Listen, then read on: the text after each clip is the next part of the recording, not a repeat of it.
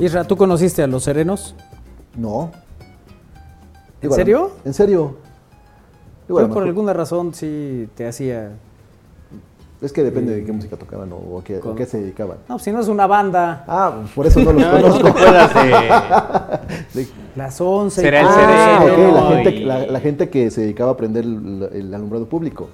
Y Aunque en la actualidad casi seguramente ningún mexicano podría decir que le tocó ver a un ¿verdad? sereno me proyecté, recorrer- perdón, perdón. no sabemos qué música tocan recorriendo las calles de su barrio. El- estos personajes existieron, estuvieron ahí, fueron importantes para los ancestros, por eso te preguntaba si tú lo, lo recordabas. El- no van a creer que eh, la frase será el sereno, que hiciera popular a Las nueve y sereno. entre otras a la chimoltrufia, o la estrofa de las mañanitas que dice, si el sereno de la esquina me quisiera hacer favor de apagar su linternita para que pase mi amor, eh, surgieron como de la nada, ¿no? Pues ambas, ambas hablan del pasado, del pasado común. Los serenos vieron la luz por ahí del siglo XVIII con el Literal. nacimiento de las cada vez más altas concentraciones poblacionales en España y México y la necesidad de que hubiera quien prendiera las pocas o muchas farolas eh, de cebo en la vía pública, así como para vigilar que ningún malandrín osara meterse a alguna vivienda. Un malandrín. ¿Qué, qué útiles serían en la actualidad? Pero también eran esos personajes quienes daban aviso a los incipientes cuerpos de bomberos para acudir a apagar un incendio. Eh, lo mismo espantaban a los malhechores que no respetaban los toques de queda, mientras que en otras ocasiones ayudaban a los dueños de las casas a entrar a sus respectivas moradas cuando venían zigzagueando por el... Ya sabes, ¿no? Que venían de... Felices. Bueno, eran eh, pues parte de la figura de autoridad del ambiente nocturno. No obstante, hay que precisar que no nacieron con ese nombre. Este se lo ganaron porque una de sus tareas era gritar de forma muy peculiar por las madrugadas que todo estaba bien. Esto para tranquilidad de los residentes más aprensivos. Aquella letanía era la siguiente. Las 10 y todo sereno. Hablando que estaba todo tranquilo, no había novedad al frente. Las O 11 sea, y sereno. ¿gritaban a esa hora? caso. Sí, sí. Si estabas durmiendo, ¿qué? Pues ya dormías tranquilo. No, pues te despertaban. No, pero a ver, en esos tiempos siempre había alguien que cuidaba la casa. ¿No? Sí. ¿Cómo? Sí. O sea, que había un velador. ¿no? ¿Sí? En algunos casos. No todo el mundo tenía la Sí, posibilidad. no bueno, creo que... sí, sí, sí, pero las casas así de estas. Muy bonitas. Claro, muy donde vivía. Isra. Ajá. Sí, claro. O sea, no porque haya vivido, sino porque. O sea, ¿y qué pasa si...? O sea, me asaltan muchas dudas. A ver, ahí te va. Los serenos también vociferaban cosas con tintes religiosos como alabado sea Dios y Nuestra Señora de Guadalupe, eso antes de cualquiera de sus gritos. Sin embargo, como lo único seguro en la vida es el cambio, los serenos empezaron a extinguirse en la Ciudad de México a partir del 11 de diciembre de 1881, fecha en que en la capital empezó a tener calles iluminadas con luz eléctrica, con energía eléctrica. Lo mismo comenzó a ocurrir en entidades como Guanajuato, Nuevo León, Jalisco, entre otros. De aquel oficio solo nos quedan las frases populares, sin embargo son ellos quienes dieron pie a la creación de los primeros cuerpos eh, de policías en México. De hecho, en la glorieta del Metro Insurgentes, muy cerca de donde se encuentra el edificio de la Policía de la Ciudad de México, existe una escultura de un sereno con una leyenda debajo de él que dice, con este personaje, el día 3 de noviembre de 1972, se inicia oficialmente la seguridad pública en esta capital. Ese está ahí. Ese está ahí. Pero bueno, esa era la función de los serenos que tuvieron que cambiar, que modificar, que actualizarse y ahora dicen, ponle otro. ¿Cómo es?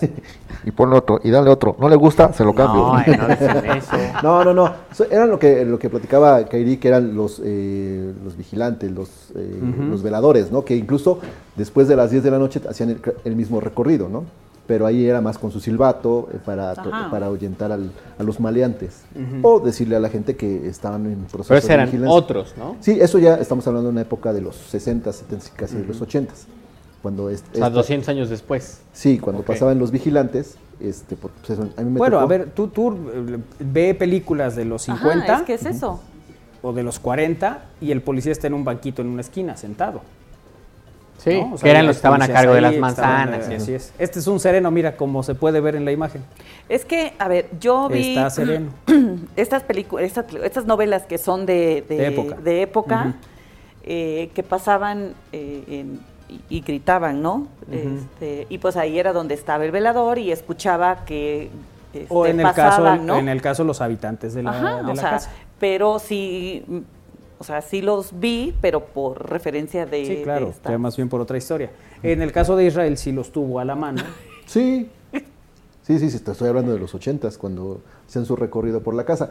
Y de hecho, a mí Todavía como tiene que... su quinqué. No, o sea, ya cuando pasaban es que ya era muy tarde, eran las 11 de la noche o 10 y media de la noche. Todo y dices- sereno. O sea, no, no decían todo sereno, pero accionaban su silbato Ah, sí. y te hacían eh, la referencia de la hora y también de que pues, todo Y luego tranquilo. pasaban por su, por su este, cooperación. Exactamente. Los serenos y los agentes de tránsito Sí, en los cruceros subidos en un banco, nos dice aquí. Yo escuché un anónimo y misterioso sereno anunciar la llegada a medianoche en la colonia América, dice. ¿Qué hubo? Saludos a todos. Me hicieron recordar que en el colonial se hospedaban los equipos de la Liga Mexicana de Béisbol y era una corretiza para las, eh, en las puertas para el autógrafo de los que después fueron leyendas. Yo iba en la primaria himno nacional y hoy tengo 70 años. Gracias, dice Arturo Flores a sus órdenes. Gracias, Arturo. En la época de los 60 cuando los Pericos de Puebla jugaban en el Zaragoza. Es cuando llegaban al Hotel Colonial eh, y ese era su lugar sede. Oye, aquí una precisión, dice Analidia Taboada. El portalillo de Santiago está aún en la 15 Sur entre 17 y 19 Poniente. Pero ahí nunca estuvo Tolén. Nos dice Analidia. Bueno, pues gracias. David Eh, Delgadillo también, saludos a todos. Saludos, mi David, un abrazo. Bueno, Saludos. pues un abrazo y qué bueno que está también en comunicación con que todo nosotros. sereno. en esta Todo sí. sereno. El reporte es que todo sereno, que eso es, es siempre bonito, ¿no? El decir que, ¿qué pasó? ¿Todo bien? Todo bien. Hoy, hoy él sería el de cuando pasa la patrulla. el Ya, nada más. Ese sería el, el- el- la señal de ¿Pero que que esa patrulla lleva perro? sí, sí, sí. Pues ves que este es el K9. Es un binomio. Es un Como binomio cuando llora canino. Kiara. "Ya". O sea, pero mi duda era, a ver, pasaban a las 10, 11 y si uno estaba durmiendo y quería seguir durmiendo, Pues ya te espantaban el sueño porque activaban su silbato. claro. O seguías dormido, a lo mejor eras de sueño pesado. Ujú, Como suele ser. Y mi otra duda es, ¿qué pasa si, la- si no estaba todo sereno? Ah, supongo que daban aviso, Ah, ¿no? Daban aviso al, a la- al señor justicia. a los Pero gendarmes. ellos eran... Ellos eran, Señor eran la autoridad, Justicia. ¿verdad? ¿No? A los sheriffes. Pues yo creo que golpeaban las puertas para avisar que estaba, que había Que algo sucedía. Oh, La verdad es que no lo 700. sé y no, y no lo dice ni esa nota y como que no hay esa... Referencia, Así como. O sea, a ver, imaginemos que hay un incendio en la misma calle, ¿no? Ahí, pues, este, el sereno ni siquiera pasaba porque supongo que por el alboroto de toda la gente de Pues la yo cuadra. lo que vi era que tocaban las puertas y Y decían avisaban que había, había problemas. Ajá. Excelente tarde, ya parece un lunes retro. Otro lugar de antaño son las, tor- las tortas del girofle, ya platicamos de, de ellas. Ahora pasa un velador con un escándalo a la una de la madrugada en moto, no dejan dormir, dice Abril. Digo, ¿qué pasa con su, su perro aullando? es, es un binomio canino, un K9. Sí, sí, sí, pero luego sí despiertan y es feo. Pero- Cuando uno está Ay, dormido. tú ni te despiertas. Yo recuerdo cuando empecé a jugar fútbol, jugaba en los campos de vaquerías atrás del Mercado Independencia. Ahora ya son complejos habitacionales. Saludos y un abrazo a todos. Gracias Saludos. también por estar en contacto con nosotros. ¿Qué tal? Buena tarde, ya los oigo. Isra fue la inspiración del dicho Sereno Moreno. Más o menos. de Sebastián Ligarde, El memo. el memo en, quince- en quinceañera. En quinceañera. Imagínate nada más la telenovela quinceañera. De por sí no tenían 15 años las que actuaban. Pero ¿cuántos tienen ahora? Arriba de 50 años. Seguro.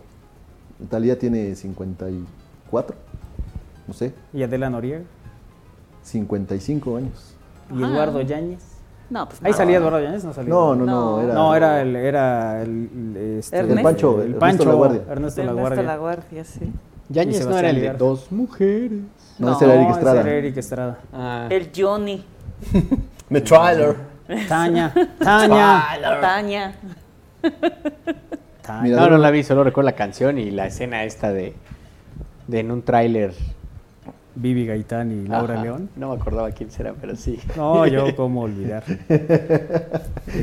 ¿Cuánto tiempo le dedicabas a ver las, las No, las mira, la verdad es que casi no, casi no veía la, la novela. Ah, ¿no? Veías los resúmenes como yo. Sí, sí, veía ya el, el compendio este, de la historia. Bueno, y el- Oigan, ¿quién no recuerda haber jugado? Digo, los que ya somos de mayores. A las, a las escondidas, ¿no? A las escondidillas, ¿no? Ah, muy bonito juego. con- Te toca contar, ¿no? Y decías, ya, eh, ya, ahí voy, ahí voy, un, dos, tres por Isra que está atrás, de, ¿no? Y ya, ya, este, ya como que Era, era, eran bonitos juegos, ¿no? Sí, sí, sí. Oye, pero fíjate que lo que le sucedió a un menor que jugó a las escondidas con sus amigos y terminó en Malasia. Anda, pues. Al menor lo encontraron deshidratado y con pérdida de peso. El premio al mejor escondido es para un menor que jugaba a las escondidas con sus amigos y terminó en Malasia por seis días. Y todo por meterse en un contenedor. Este chamaco dice. No, Bueno. Dice, de que no me encuentro, no me encuentro. Está bien contenta la mamá. Sí. no, no, no. Todo comenzó en una tarde de juego de amigos quienes decidieron iniciar lo que en México se conoce como las escondidas o escondidillas. El menor de tan solo 11 años pensó que sería bueno ocultarse en un contenedor de carga marítima de la zona, pues consideró que ahí nunca lo, nadie lo hallaría, ¿no? Hecho que se volvió realidad. El menor, a- el menor a quien identificaron como Fahim estaba con sus amigos en el puerto marítimo de Chittagong, en Bangladesh. Mientras esperaba que lo encontrara, al parecer, el carguero se puso en marcha con el menor dentro, viajando a 3.000 kilómetros. Medios locales que citó este, la cultura colectiva indicaron que el pequeño Fahim se quedó dormido dentro del contenedor, por lo que no se dio cuenta cuando lo subieron al barco, sin comida ni agua, y el menor viajó hasta que por fin pudo descender, pero en Port Klang, Malasia. La tripulación, al darse cuenta del, del menor, es que llamaron a las autoridades quienes interrogaron al menor, pero la diferencia de idioma dificultó conocer más acerca de él. Tras seis días en Malasia, Fahim por fin pudo volver a Bangladesh, donde su familia ya lo estaba esperando con mucha angustia. Pues ahí está Sí. este Bueno, al caso final, de este joven, ¿no? al final fue un final feliz, ¿no? Sí, Sí, oye. Dentro de todo, creo que las cosas salieron, salieron eh, pues no como esperaba la familia, pero sin desgracia, sin algo que lamentar. Y eso eh, eh, generalmente también te pasa porque tú piensas, no, no mides los riesgos de una travesura o de un juego. Sí, sí, sí. Eh, bueno, estamos viendo aquí el, el video donde está el, el pequeño. Oye, pero qué angustia de los padres, ¿no? O sea, ¿dónde, dónde está y dónde está? Yo recuerdo que cuando, cuando era pequeña, en algún, tenía un primo que era muy tremendo, y él se escondió, pero se escondió también que lo andaban buscando y nomás nada. Pero él sabía que lo estaban buscando los papás Y no, hacía y nada. no por- hacía nada por salir. Ajá. No, bueno, la mamá, y aparte venían de, de vacaciones, pues peor tantito, ¿no? Entonces, ya sabes, mi tía estaba bien contenta, así como los papás de chico. Bueno, eh, Oye, y es que sí lo encontraron, bueno, con hambre, este, deshidratado y todo esto, y lo que dicen es que, bueno, apenas si pudo sobrevivir debido a que fue un, un viaje pues relativamente cor- cerca, ¿no? Sí, fue corto. Porque sí ha sido más duro, pues no, pero lo que hizo, pues, se, se quiso esconder también el niño, Ajá. ¿no? Que pues dijo, pues acá en el contenedor. Pero, Sí. pero qué bueno que hicieron todo para, o sea, para decirle a las autoridades que tenían un Sí, niño claro. que no era de Pero- nadie, ¿no? Que- Y que- que sí, lo sí, sí. regresaron. Oye, eh, te digo que cuando, que cuando eres pequeño no mides los riesgos de, de alguna travesura o en un juego, ¿no? Eh, yo recuerdo que de niño, eh, también un- creo que estaría en segundo año de, sec- de primaria, Sí, porque ya de secundaria, Segunda te ya no tanto, no, no, no, no, no, de, de primaria. eh, resulta que estaba con unos compañeros, nos quedamos de ver a las 4 de la tarde para ir a jugar fútbol, en unos campos cercanos a, la- a la escuela, ¿no? Eh, Entonces, de un grupo de 10 nada más llegamos dos, un compañero más y yo. Entonces decimos, bueno, ¿qué hacemos? Oye, acá abajo hay otro campo, vamos a ver si encontramos a alguien con los que pueda jugar fútbol. Entonces, a- ahora lo ves a la distancia y ves que el, campo, el otro campo está a cinco calles, pero para nosotros era eterno. Entonces cruzamos lo que antes se conocía como eh, pues un canal donde, donde eh, corría agua, agua sucia, ¿no? el cárcamo le llamaban. Entonces eh, caminamos a la orilla del cárcamo, llegamos a esa cancha y empezó a llover. Entonces, tanta fue la, la lluvia o tan fuerte fue la lluvia que nosotros nos, nos perdimos. Nos refugiamos en una, en una casa, eh, bueno, en el, en el techo de una casa. Y después, de momento, de- cuando pasó la lluvia, no sabíamos dónde estábamos. Comenzamos, seguimos caminando para tratar de regresar, de regresar, entre comillas, a, a- a la, a la colonia o al, al campo donde jugábamos al inicio. Pues caminamos en sentido inverso. Entonces, en lugar de subir, de caminar hacia la casa, caminamos hacia, más hacia el frente y llegamos a otra colonia, donde vimos otro campo y pensamos, ah, pues eh, aquí es donde vamos a jugar. Pues no había nadie. Entonces, ya, em- nos ya empezó a- empezamos a desesperarnos porque no sabíamos dónde estábamos, ya estábamos mojados, este, no, conocíamos la zona.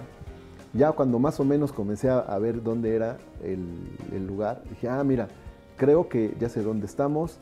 si vamos, si caminamos hacia ¿Viste allá, un camino amarillo? Más o menos, si caminamos hacia allá está un bulevar, creo que es el bulevar Hermano Cerdán, y este y ahí puede estar, eh, puede que encontremos algo. Y sí, eh, llegamos a la casa de unos tíos, pero el problema no era que pues, ya hubiera llegado a la casa de los tíos, el problema es que durante casi cinco horas que duró la travesía, bueno, bueno ponle cuatro horas, pues Israel no daba señales de vida en la casa y en la casa estaban más que preocupados. Entonces cuando ya me eh, llego, toco a la, la casa de mis tíos, le digo, oye, este, es que mm, salimos a jugar y me- nos perdimos. Pues mis tíos pues sí entraron en, en conciencia de que tenían que hacer algo, hablaron a la casa, de, de- en ese entonces de mi abuelo, y dijeron, es que encontramos a Israel, vino acá porque dice que se perdió, vino a jugar y mis, mis papás ya estaban súper, súper desesperados. Sí, claro. Entonces el asunto eh, pues terminó que me llevaron de la oreja a, la, a la- a Sí. la casa. y todavía te esperaba otra en casa. eh, esa- que, esa fue, que eso fue lo peor. Entonces, digo, son cosas que no mides cuando, cuando eres pequeño y te crees tan intrépido y que puedes hacer muchas cosas. ¿no? sí, claro. ¿no? Y que puedes de alguna manera este, pues sobrevivir en circunstancias complicadas. ¿no? Y lo que empezaba como un pequeño juego de fútbol terminó, sí, en una, en una, rega- en una regañiza, en una lección que pues, me quedó, se me quedó muy grabada. ¿no? Entonces, hay que medir muy bien el, el peligro Sí. también. ¿no? Este niño yo creo que vio, pues acá me escondo, pero bueno, está contento que ganó el juego de las Ah, sí, sí, sí, del Y premio. decía hace rato, ¿no? A lo mejor ya de nuestra edad, pero sí, yo creo que a nuestra edad todavía siguen jugando, pues cuando les das, les prestas de dinero, ¿no? Ah, sí, ya. Sí. Estoy conmovido hasta las lágrimas, Isra. Sí, ¿te conmovió mi historia? Sí, la verdad es que sí. eh, le- llegó un momento en que, en que dije, bueno, eso podemos haberlo llevado al cine y, y competirle a la primera comunión de Juliancito Bravo, una Pues, cosa de sí, esas. sí, sí, cuando se le, se, se lesiona la, la pierna, ¿no? Se le- Ándale. se le cae el Le- cerro. entraste la se le cae la construcción. se le cae la construcción. Oye, pero es que, bueno, a lo mejor tú dices sí, que podemos hacer toda una historia, pero fue real. Este, Eso es lo que importa, sí. que fue real. fue real, ¿no? Entonces, yo fui curtido Sí. a, base de, a base de desgracia. Además le faltó encontrar su nombre Oye. de ojalata. el Oye, todos en algún momento nos hemos perdido. Eh, Pues yo no, yo me he a escondido. edad temprana y otros eh, a edad avanzada. Eh, pero todos en algún momento, sobre todo de niños, ¿no? Esta parte de que de repente pues llevas agarrado de una señora que no era tu mamá, ¿no? Eh, porque pues tra- traía uno, nada más sentías, ¿no? Que había una mano y ya te ibas a agarrar y luego pues esa señora no es, no es mi jefa y, y luego pues se queda la costumbre. Y- y- pero esto eh, es algo que creo que a todos nos pasó, ¿no? Y normalmente te decían, donde ya no me encuentres, ahí te quedas. Yo voy a regresar a donde, o sea, haré, digamos, la ruta de por donde estaba para que pueda encontrarme contigo otra vez. Y eso solía uno hacer, quedarse en el sitio donde se perdió, a- salvo el caso como Kairi, ¿no? Cuando el- el- la voceaban ahí en el, en el centro comercial. Sí, claro. O sea, mi hijo cuando alguna vez se perdió, sí le dije, a ver, cuando tú te pierdas, vas, aquí vienes y aquí preguntas y aquí me vocean. Sí, ya pero escuchaba, tú te la señora. escondiste, ¿no? Yo alguna vez me la escondí, pero para que aprendiera la lección, que no Ajá. era bonito, que, que me desesperaba, claro. O sea, y el otro pues caminaba y se iba. Dije, no, a ver, no. Un día me la escondí y el otro pues gritaba y buscaba a la mamá. Dije, ¿qué se siente? ¿Y cómo te buscaron? Señora Kairi, señora Kairi. No, ya después de ahí, él aprendió que, que tenía que, que ir a, a Pues no que vocearme. obedecer, ¿no? Primero, no se tenía que alejar de mí, Pues sí. eso era lo principal, pero por cualquier circunstancia, por aquel problema o lo que pasara, que él tenía que ir siempre a, a vocearme, o sea, con un- una persona donde viera un micrófono ahí, ¿no? Llegaba con el de las, lo de las, el de las sábanas. Y, dame una, otra, y ponle otra. Ahora mi hijo trabaja, ay no, este, y sí, aprendió, de verdad que, que ya después me voceaban y decía, esa soy yo. Pero Y tú estabas de- en, en- en qué estantes, o qué pasillo y yo estaba escondida. no, no es cierto. en la de los cosméticos, estabas en, en los estantes, en el pasillo. Sí, pero es, es Oye, pero- complicado, ¿no? O sea, digo, que, que sí hay que tener eh, conciencia, sobre todo pues, en, en la adolescencia, eh, pues, que se van que las excursiones y tal, luego sí se pierde uno.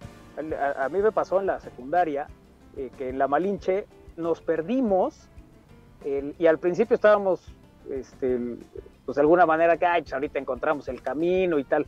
Cuando se empezó a venir la noche, ya no era tan divertido. Y ya tuvimos la fortuna de que rápidamente nos encontraron. Estábamos contentos porque nos habíamos perdido con las que nos gustaban. Ese fue plan con No era- Sí, sí, sí, sí, sí, claro, sí. pero no dejaba de ser un riesgo, pues, ¿no?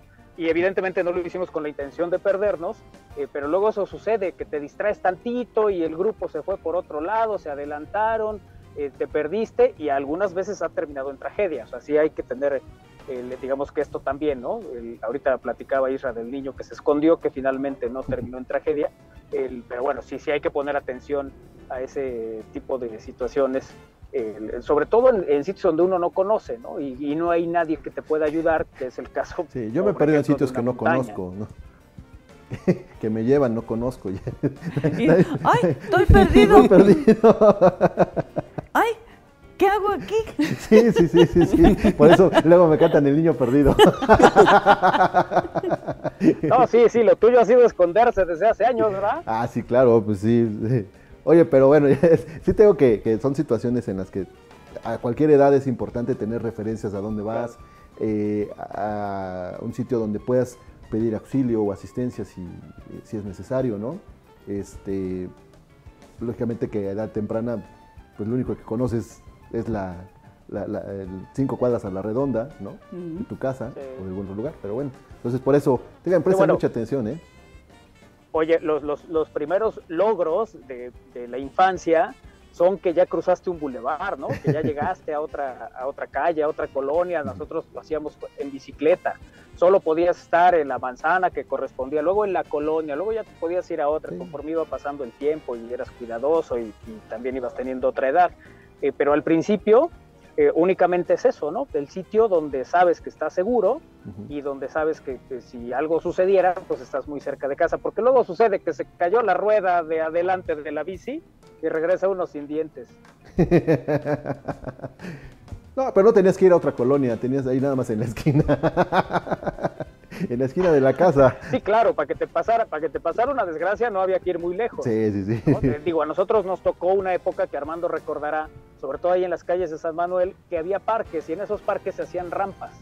Y entonces ahí llegábamos todos con las bicicletas y las rampas y a saltar y a hacer y el, eh, pues, no digo no faltaba el que en estos saltos de las rampas el- el- sufría alguna avería la bicicleta y terminaba eh, pagando el rostro porque pues, guapos guapos no éramos ¿no? Ah, ¿por eso acabaron así?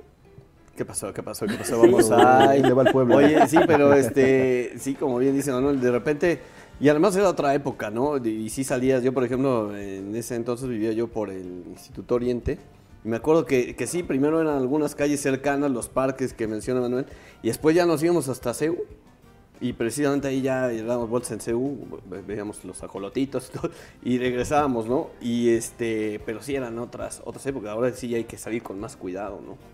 Sí, ya no es tan, Digo, ya no es tan pero- fácil. Pero ahora sí. Este, Bueno, antes dejabas salir al niño al parque y a la calle y no pasaba nada, ¿no? Ahorita ya es muy complicado salir con los pequeños, ¿no?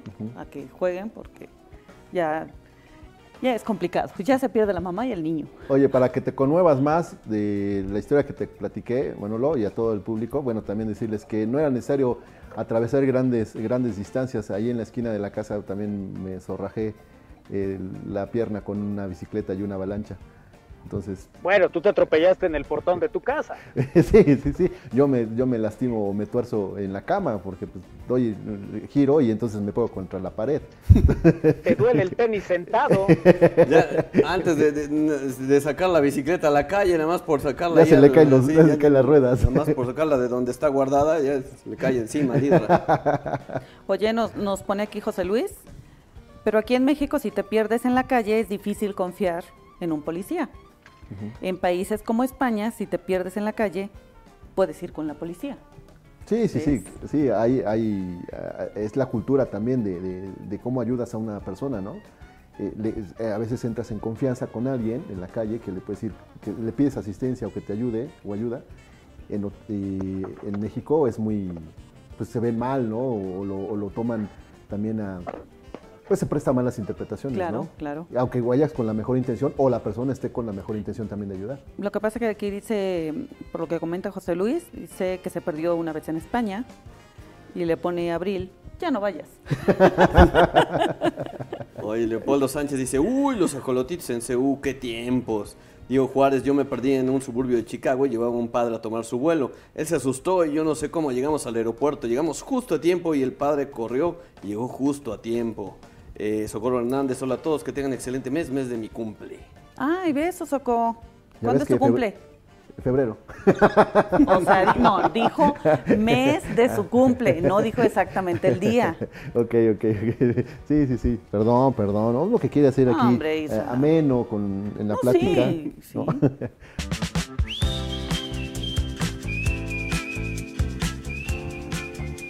Seguimos en al aire a través de Radio el 96.9 de FM, la Universidad en la Radio. Y gracias por vernos y seguirnos en estamosalaire.com. Esta tarde, como cada lunes, tenemos el espacio del Complejo Cultural Universitario y está con nosotros y me da gusto saludar a Cari Jiménez. ¿Cómo estás, Cari? Buena tarde. Hola, ¿cómo están? Buenas tardes. Muy bien, gracias. Qué bueno, qué gusto verte nuevamente y escucharte para compartir las actividades del Complejo Cultural Universitario. Eh, hay cosas interesantes que ver en, el, perímetro del mismo. Así es, bueno, los quiero invitar a la exposición que vamos a montar en, lo- en la valla perimetral del, TCU el 9 de febrero a las 17.30. Van a poder acompañarnos a la inauguración de la exposición Las Artes en Puebla, que se eh, lleva a cabo con la colaboración de artistas poblanos en torno a esta temática de las artes, con motivo de, que vamos rumbo al 15 aniversario del Complejo Cultural Universitario.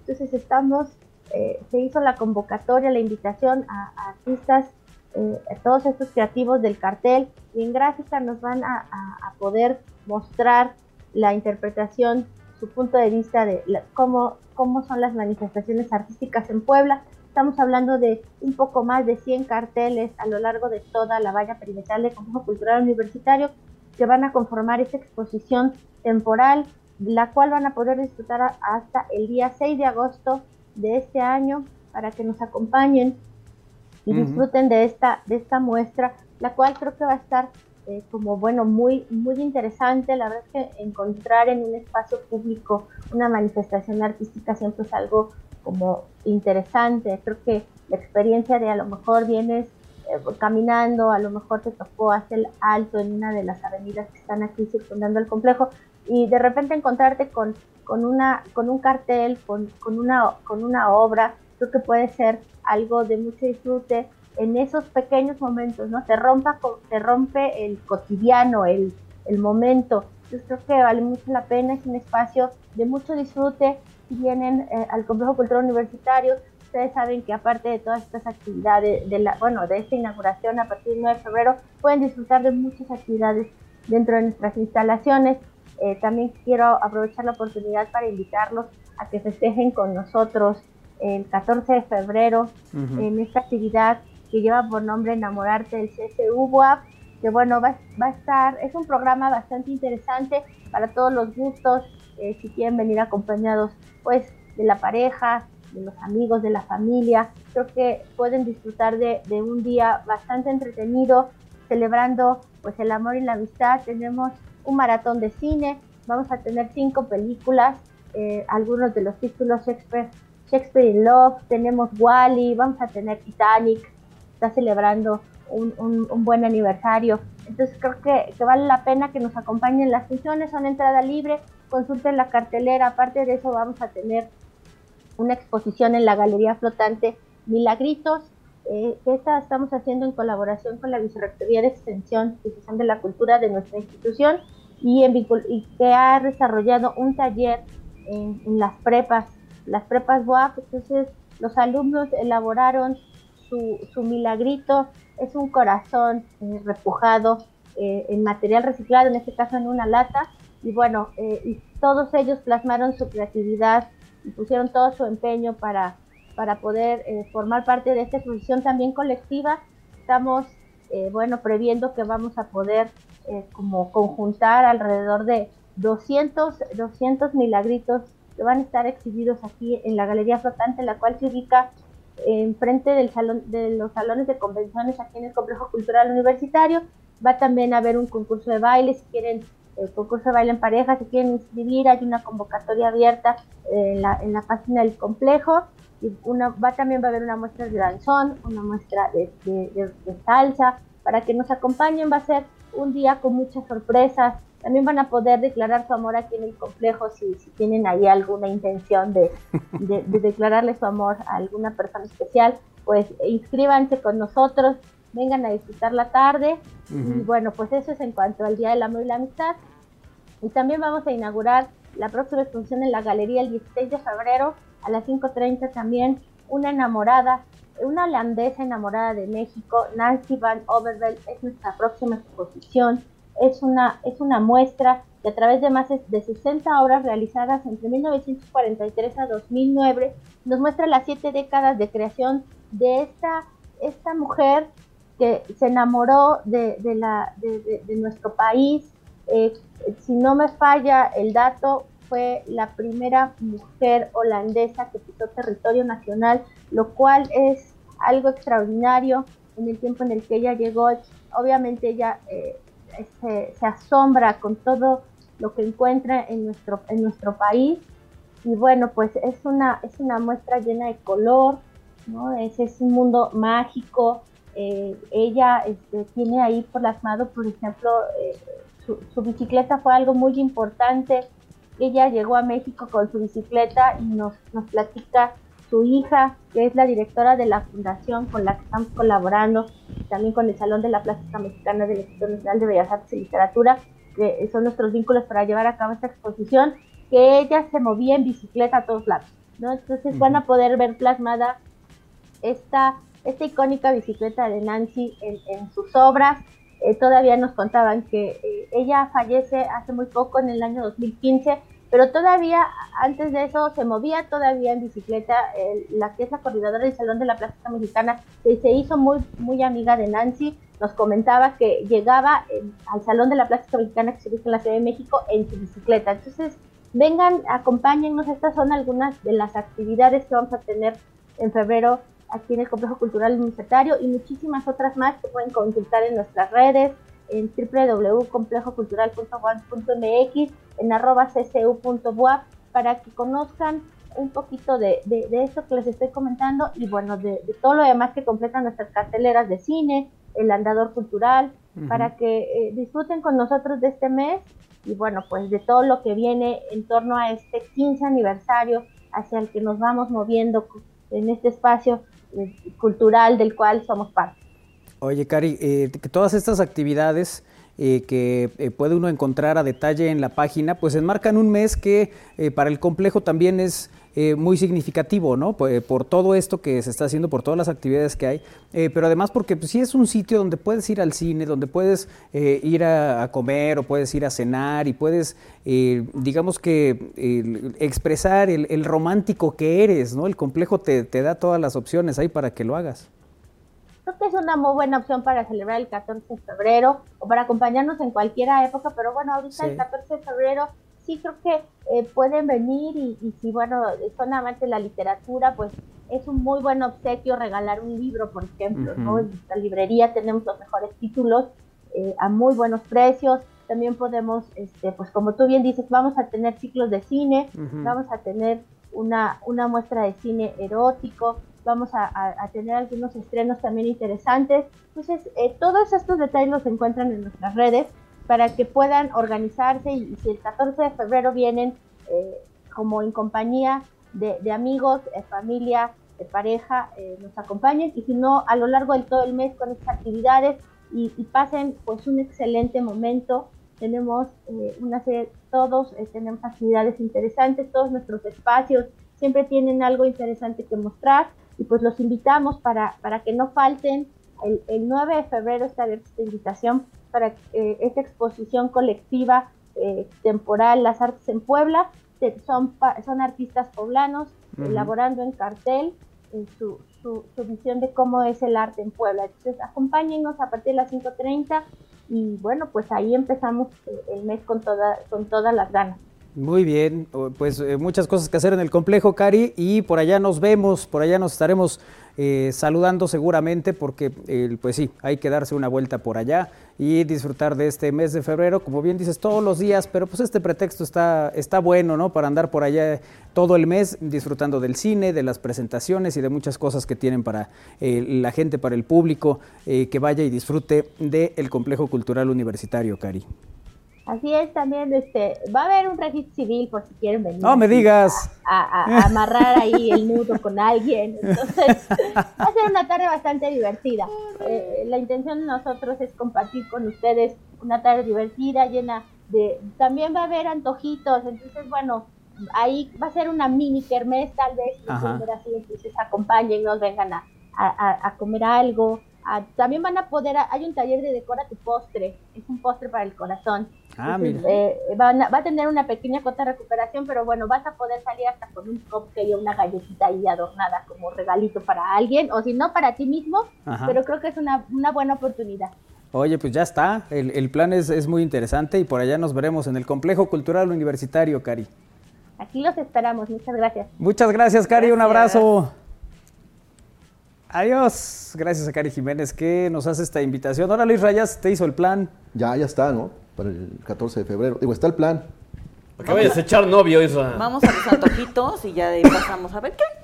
Algo, ¿no? Sí. Yo les No, sí. pongo lo que cueste el registro civil.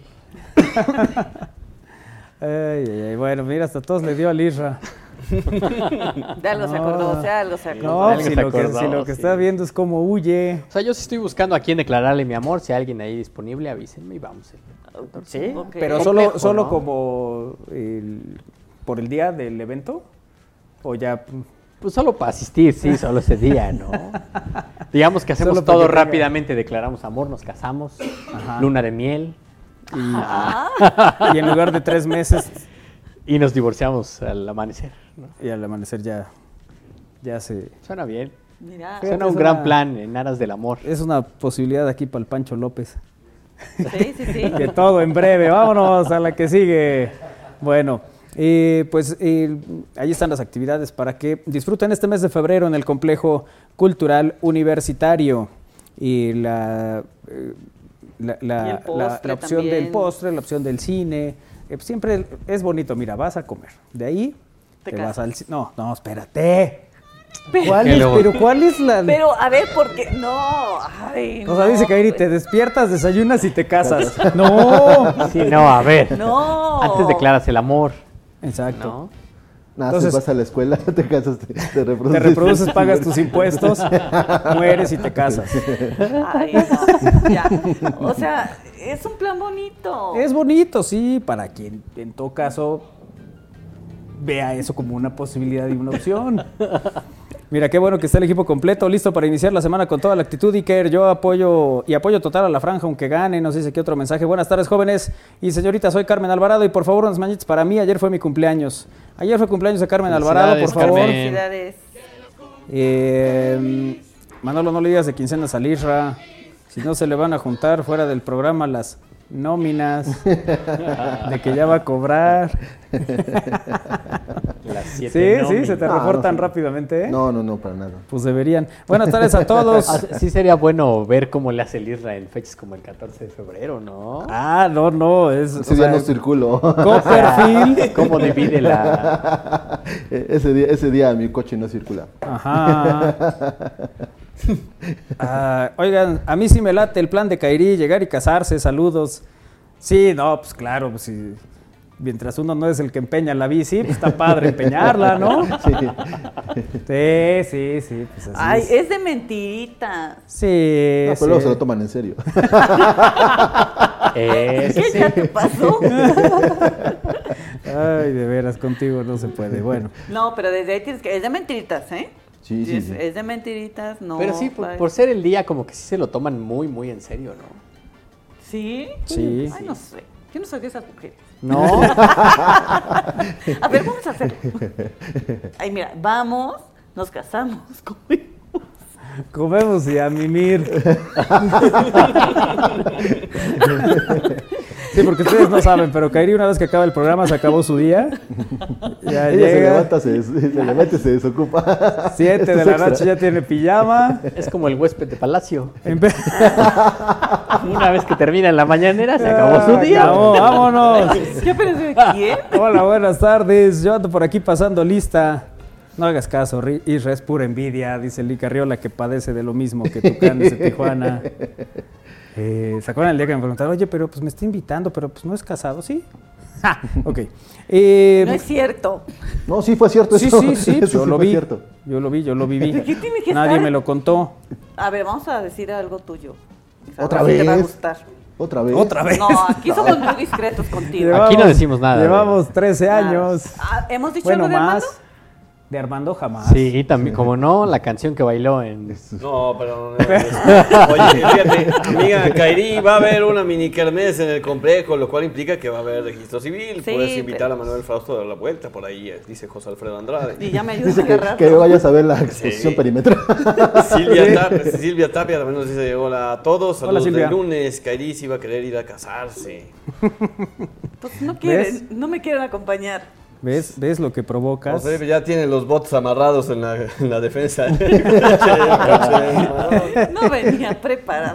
Ay, qué cosa, bueno. Ay, ya iban a ver acá ahí con el vestido blanco. Si ven una así, soy yo. en la cajuela. Sí. La llevas a llevar. Ah, ya cuando oscurezca te vas y no van a pensar que es la llorona. Ahí por la Tliscayo. Calma. 10 de la noche ya iba a caer con su vestido blanco. No se me hizo. Cabizbaja. llegó. Ay, ay, ay. Oye, saludos a Francisco Herrera que anda por aquí, a José Luis Prieto también, Ángel Cabrera. Eh, hoy está Loco Pipe, sí, hoy tenemos a Loco Pipe en la- el- al finalizar prácticamente el programa. Saludos. Y amigos, la situación abajo del segundo piso de la pista enfrente de la Volkswagen es bastante complicada. Se supone que todos los camiones circulan por arriba. Siempre nos dan a tole con el dedo a los ciudadanos. Dice, no soy de aquí ni soy de allá. Todavía Gracias por estar en contacto. Hola, feliz lunes. Nos dice Abril, eh, que también anda por acá. Eso de los milagritos se ve interesante. ¿A ti también te gusta, no, Israel? El asunto de los milagritos. Sí, sí, en billetes de 500. Los dos- los corazones, Los, eh. los milagritos. Los corazones en reempujado. Bueno, eh, dice Adriana, les mando saludos y buena vibra. Ustedes son mi oasis. Gracias por hacer que mis tardes sean agradables. Ay, gracias. Oye, dice aquí Abril, vamos, Win. Ya, ya se. Ya se hizo. Vamos, Ya se halo. ¿A dónde? Ah, de repente- No estás A, diciendo que. a ver el que- Super Bowl. Ah, Ah, pues puede A los- ser, a ¿eh? Los músicos de la azotea. dice José Luis que muy buena esa, Win. Qué bueno que el, el- el inquilino no ve este programa. Eh, pero luego le avisan. Ah, Y luego le dicen, ya no voy a hacer chistes porque yo sí voté por mi cabecita de algodón. Muy bien. Ay. Bueno, eh, twitter.com diagonal estamos al aire, facebook.com diagonal estamos al aire. Adelante, Isra. Eh, ¿Conocen algunos de los sitios? Isra primero, la marcha primero. Sí, como cuando estás abriendo el switch del coche y como, primero los inyectores. De, de mí se inspiraron para ese comercial. Cuando llego en mi coche, de clac, clac, clac, clac. Oigan, hay lugares muy significativos en Puebla, sobre todo restaurantes, y que a lo mejor nosotros los hemos visto, pero no sabemos desde cuándo se fundaron. Sí, algunos, los más antiguos, ya los visitaste. Claro, cuando lo Los- inauguraron. los ¿no? inauguró. no, no es cierto. No, no, no, pero sí son como que referente en algunos lugares, ¿no? Ajá. Ya sabes que son tradicionales, que se crearon eh, o que hay historias alrededor de su, de, su, de su creación, ¿no? Y por eso hoy vamos a darles un poquito, un pequeño repaso de algunos lugares que son como los, los lugares o restaurantes eh, más antiguos de la ciudad de Puebla. Ok, perfecto. Del- dinos, por favor, compártenos cuáles son esos eh, lugares eh, que pues llevan ya muchos años aquí en Puebla y que son referente por eso. En el barrio de San Francisco se encuentra una cocina que se llama La Chiquita Poblana, que se fundó en el año de 1896 y su herencia gastronómica ha sido transmitida por cinco generaciones. De acuerdo a este, este reportaje del Universal Puebla, en este sitio se encontrarán las auténticas chalupas poblanas que se hacen con chipotle quemado o mole poblano. También las enchiladas, el pipán verde o rojo y la tradicional torta de chalupa, que van a adquirir a un, a un hornito que está muy cerca. Que eso nos comentó Lupita. Exactamente. Bueno, casi todos los restaurantes de esa zona, todos Van compran, para allá, sí, compran sí. En, ese, en ese hornito. Entonces, eh, digamos que el, el pan de esa zona es casi igual en todas, ¿no? Bueno, el antiguo Si cazador... lo compran en el mismo sitio, entonces igual. Es igual, exactamente. Nada más lo que cambia es el aguacate. Sí, Y- sí, si va o no va incluido. Eso es, sí. Está el restaurante también El Antiguo Cazador, que se encuentra en el centro histórico. Se fundó en el año de 1900. O sea, El antiguo cazador, ¿dónde se encuentra? ¿Lo ubicas? 3 Oriente, eh, entre la 16 de septiembre y la 3 Sur. Eh, antes de, bueno, casi, a- Tres poco antes de llegar de la 3 Oriente. Sur. Es, hay una taquería, hay un pequeño portón y subes a la planta alta, subes a la- al segundo piso y ahí pues, está un, eh, está un restaurante que incluso el, luego veo que Beto Rentería, que estaba en Oro, ofrece conciertos de rock de los 60 Ahí, Ahí, Ah, los días mira. viernes, ahí ameniza con su grupo de rock. mira. Alberto Rentería. Ahí pues lo que pueden encontrar es la comida tradicional, como el mole poblano, el pipián y los chiles en nogada. 3 Poniente 147 es la dirección de este Ok. restaurante. ¿Ese es desde mil qué? 1900. 1900. 123 años tiene de historia. 1900. Te ves más joven. Sí, sí, sí, claro. ¿no? Ya próximo a, los, a la media a la peseta, pues sí, me veo más joven, ¿no? Ya estás a nada. Oye, el- De hecho, de- ya se te nota desde ahorita. ¿en qué? Continúa, por favor. ¿En qué se nota? A ver. Tú, No, no, pues, de cerca. bueno, de tacos árabes hay uno que se fundó en el año de 1933, es decir, hace 90 años. Se trata de Tacos Árabes Bagdad, eh, que fue, lo fundó en ese año Zacarías Galeana Antar, un inmigrante sirio caldeo que trajo a Puebla la receta del taco árabe compuesto por una tortilla o pan de pita, la carne de cerdo cocinada al carbón. Es el pionero del primer negocio de los tacos árabes en Puebla y se establecieron en el Salón Variedades, que además de funcionar como lonchería, fungía como cantina, dulcería y billares. No, pues había de- era, Era era de todo. güey. Sí, era un, era un all inclusive. Para 1945 se establecieron en la, en la actual dirección donde se encuentran, que es la 2 Poniente 311, Ujú. pues se les conoce como Tacos Árabes Bagdad, y a pesar del transcurso de los años continúa ofreciendo la receta original traída desde la antigua Babilonia. 2 Ok. Poniente 311. De hecho, hay, di- creo que también hay promociones, ¿sabes?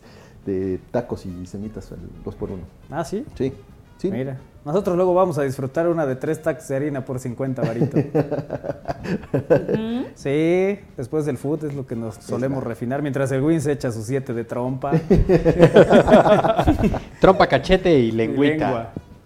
Mira. Sí. Ah. Que de hecho me dijo, oye, ¿y de dónde sacaron la lengua? Y Lo traían en la bolsa. Y... Sí, pero, nunca vimos ahí. pero ¿No es se veía cómo cierto. estaban cocinando? Sí, Sí, sí. nomás la sacaron ahí como de, como- así como Con no queriendo la cosa, Ajá. como de por atrás. Y echarle al vaporcito. Ah. Con Pues, el ¿Dónde comen ustedes? O sea, pues, había promoción. ¿Dónde había? Donde nos agarró la noche, la verdad es que ya veníamos cansados tarde, Sí, ya. Ok. con frío. Ya, cualquier cosa. Iker y Lalito se la pasaron abrazados. Estabas sí. llevando una suderita. Pero por el frío. No, pero ellos siempre. Sí, Sí, se jóvenes, quieren mucho. Es ¿verdad? que ellos se quieren mucho. Sí. Ah, yo pensé que como están jóvenes y siempre se andan llevando sudaderas ligeras. ¿no? Siempre se andan, no hagas esa pausa. Pero continúa. ¿Cuál otro? El girofle, que es uno de los negocios pioneros en la preparación de tortas compuestas en Puebla. Ajá. Fundado en el año de 1912 por Alfredo González del Valle, originario de Asturias, España. Este local de tortas se, con- se ha consolidado como el favorito de los poblanos. Eh, ahí difiere un poco. ¿Ese está en la 2? Está en la 2 pon- 2 Oriente. Anteriormente estaba en, en el pasaje eh, ¿Del ayuntamiento? del ayuntamiento, en la esquina donde hoy están las galerías. Yo recuerdo que Cravioto hablaba mucho de ese lugar, las tortas, el girofle. Y ahí iba y, y consumía, bebía y pues, todo lo que hacía Cravioto.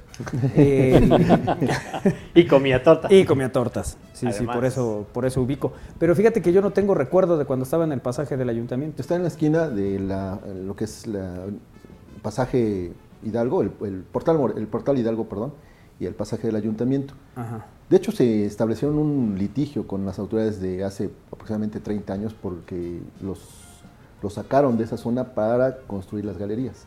Fue, un, eh, fue un trámite que se llevó por aproximadamente 5 años, pero después ya los indemnizaron y se trasladaron solamente a la vuelta, Sí, a la vuelta en la 2. en la 2 Poniente, 2 Ok. Oriente. ¿Cuál otra, Isra? Eh, está la California, que es, supongo que es uno de tus lugares donde tienes mucha sí, referencia. sin duda. Es uno de mis lugares favoritos. Esto ¿Y fue de, de qué año es? 1935. Wow. Fíjate, Ya 1935. casi 100 años. Estamos. eh, ¿Tú de- desde cuándo recuerdas tú ese lugar, Isra? Desde 1973, cuando nací. O sea, ¿desde ahí ya te acuerdas? Isra? No, no, no, no. Yo, me- yo creo que desde 1980, cuando. Bueno, en- según Isra no se acuerda ahorita. Oye, ese caballito y esa báscula creo que tienen años ahí. Sí, ¿no? sí, sí, esos son legendarios y los Oye, pero banquitos. sí se pesan en esa báscula, sí claro, Sí, todavía hay gente de- que pasa y se pesa. Bueno, no creo sé, que creo que ya son de a dos o de a cinco. De a cinco pesos. Pero sí, efectivo, y todavía funciona esa báscula. Sí. Algunos le, le dan la vuelta a la báscula. Sí, algunos parece ventilador la báscula, ¿verdad? Vueltas y vueltas la, la aguja. Eh, pero sí, sí. O sea, pero esa báscula debe ser como de los 70s, 80s, Pues yo creo que ¿no? antes. ¿Antes? Pues mira, el- yo recuerdo haber visto ahí en el mismo sitio, están las fotos de cuando iniciaron. O sea, del local. Y según recuerdo ya está la báscula cuando ponen Es que sí, o se sea, ve en las muy fotos de cuando muy, recién muy. iniciaron. Y hay quien le gusta mucho las, las paletas, a ella me gustan mucho más las, las cremitas. Hay gelatinas, hay tortas, Los hay flanes. aguas, hay flanes, hay de todo. Pues yo no soy fan de ese ¿no? lugar, no. ¿no? Yo tiene mucho que no consumo, pero normalmente son como cuatro. O sea, te comes una, Sí, dos, tres, cuatro. Sí, sí, normalmente. Pero Me da cuatro, por favor, y si me quedan viendo, ¿tú solo? Sí, yo solo. Para llevar, no, para comer Se aquí, quedan me viendo las así boto. porque dicen, si, ya, te, si te las vendo, después que vendo. Exacto. sí, una formadita detrás de otra. Ya no Yo, quedan y, fíjate eh, cómo, cómo eh, eh, ponen las cremitas, que las ponen una, otra, o sea, como, como si fueran, este, Sí, ¿qué se podría decir? Sí, formaditas, ¿no? Pero es curioso. Sí, como una decoración muy Ajá, específica, ¿no? Por los colores que tienen los, los envases, o lo- lo- donde vienen Ajá, las, los, las los vasitos, ¿no? Los son- vasitos, exacto. Sí, pues sí, es uno de mis lugares favoritos. También desde el 33, que tiene más o menos la edad aquí, como pueden ustedes 35, escuchar, del Tata. ligero. ¿35? Sí, 35. 1935. O sea, está próximo a 35. cumplir 90 años. Ok, perfecto. Está en la Cuatro Oriente, que es el lugar del centro histórico, y otras Que sucursales. ya hay varias, ¿no? Pero bueno, esa es la que... La que entras ahí es un viaje al pasado. Pero Creo que todavía muy- está la misma cajera de cuando yo era niño. Ay, no. Sí, de verdad. O sea, incluso el personal lleva mucho tiempo ahí. Bueno, Yo ahí sé, está. Desde Cuando, cuando 1935, entré, la, primera vez que entré ese- bueno, a, a ese lugar, eh, siento que es mucha tienda para lo que venden. o sea, siento que les faltan más cosas. ¿Sí? O sea, tú Pero pues más- claramente Sí, es- bueno, pues sí, tienen ahí un, un sello muy, muy claro y muy especial. ¿Cuál otra Isra? La Fonda de Santa Clara, decía. Sí, Poniente Sí, Para los que no entiendan esa, esa conversación, es así como los anunciaban en lo que hoy es Ultra 92.5, antes era Estéreo Rey. Patrocinaba algunas secciones, bueno, la sección de, de Ivonne Resec. El minuto Junto con, Ivonne. Ivonne. Junto con Ivonne. Así Este lugar fue fundado en el 65 y de acuerdo a su portal de internet eh, fue la señora Alicia Torres de Araujo la que emprendió este negocio para rescatar las tradiciones, los valores, las obras artísticas y culturales de Puebla. El mole poblano es uno de sus platillos predilectos. Auténticos. ¿Sí puedes o venimos mañana? No, no, dale, dale, dale. me preocupa la tos del Isra. Oye, dice aquí eh, es que Néstor, Se comió un dulce. toda promoción es más tortilla que salsa, dice. Puro engaño el gusto del taquero. En la California de la 3 Norte, casi con dos poniente, hay hasta tacos árabes, fíjate. Néstor ubica perfectamente. Yo soy madrina de pastel, nos dice Elisa. Este, le- ¿De qué? vemos, vemos. Supongo que del registro civil, ¿no? Sí, Pero sí, es el Lisa registro civil, conmigo. no hay fiesta. No hay fiesta, No, pero no, hay que ¿por qué festejar a no? Lisa su cumpleaños. Ah, eso sí, pues que nos diga cuándo, ¿no? A ver, sí puede haber fiesta. No, ¿por pero tenemos qué pendiente el cumpleaños de Lisa. Bueno, nos casamos de ahí y de ahí No, nos no, no, vamos no, a Pues mira, yo creo que lo más importante por ahorita pues, es el, el cumpleaños de Lisa. ¿Qué es más probable que pase otro cumpleaños ya. Un beso, Lisa, con mucho cariño. Eh, joven Valero dice, ah, dice que Kairi eh, puede ir a la Kermés y poner un puesto de venta de besos. O tal vez el joven Isra puede poner ese puesto solo por si se requiere. No, pues el- es que con el de Isra sí estaríamos. Ganando dinero. No, no. Estás desaprovechando esa boca, chico. Si, si cobras barato va a salir caro.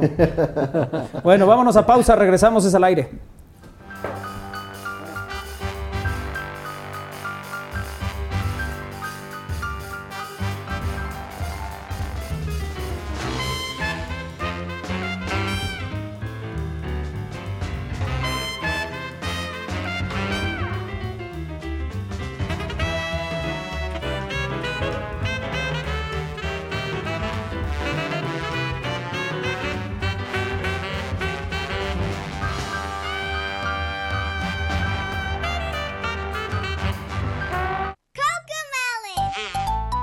Tiempo de Coco Melon.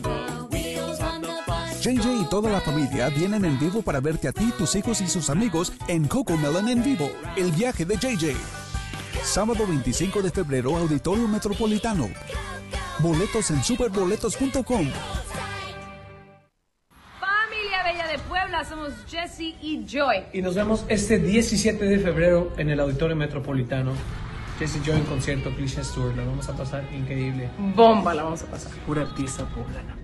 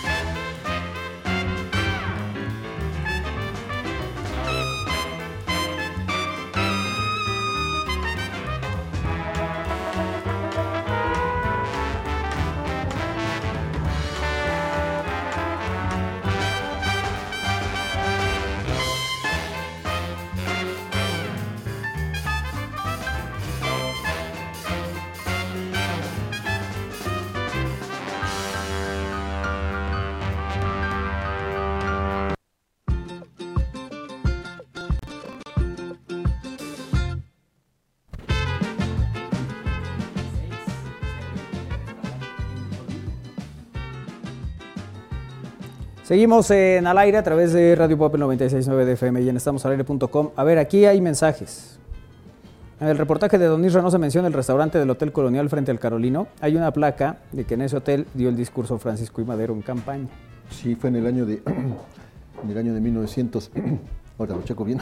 Pero sí, 1900. dio una placa. Exactamente. O sea, el problema está cuando hablas. Porque todo el corte que no dijiste nada, nada. No, porque tomaba, estaba tomando agua. Pero empiezas ahorita a hablar y... ah.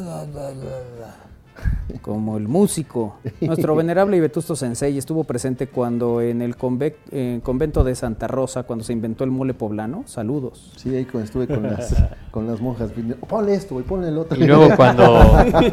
Él probaba, él probaba. Sí, fiel, fiel. Sí, dice aquí Manolo, el registro civil ni en broma, nos dicen. Y nos mandan un audio. Qué pendientes, qué bárbaro. Ah, Ojalá si fueran para pagar la verificación.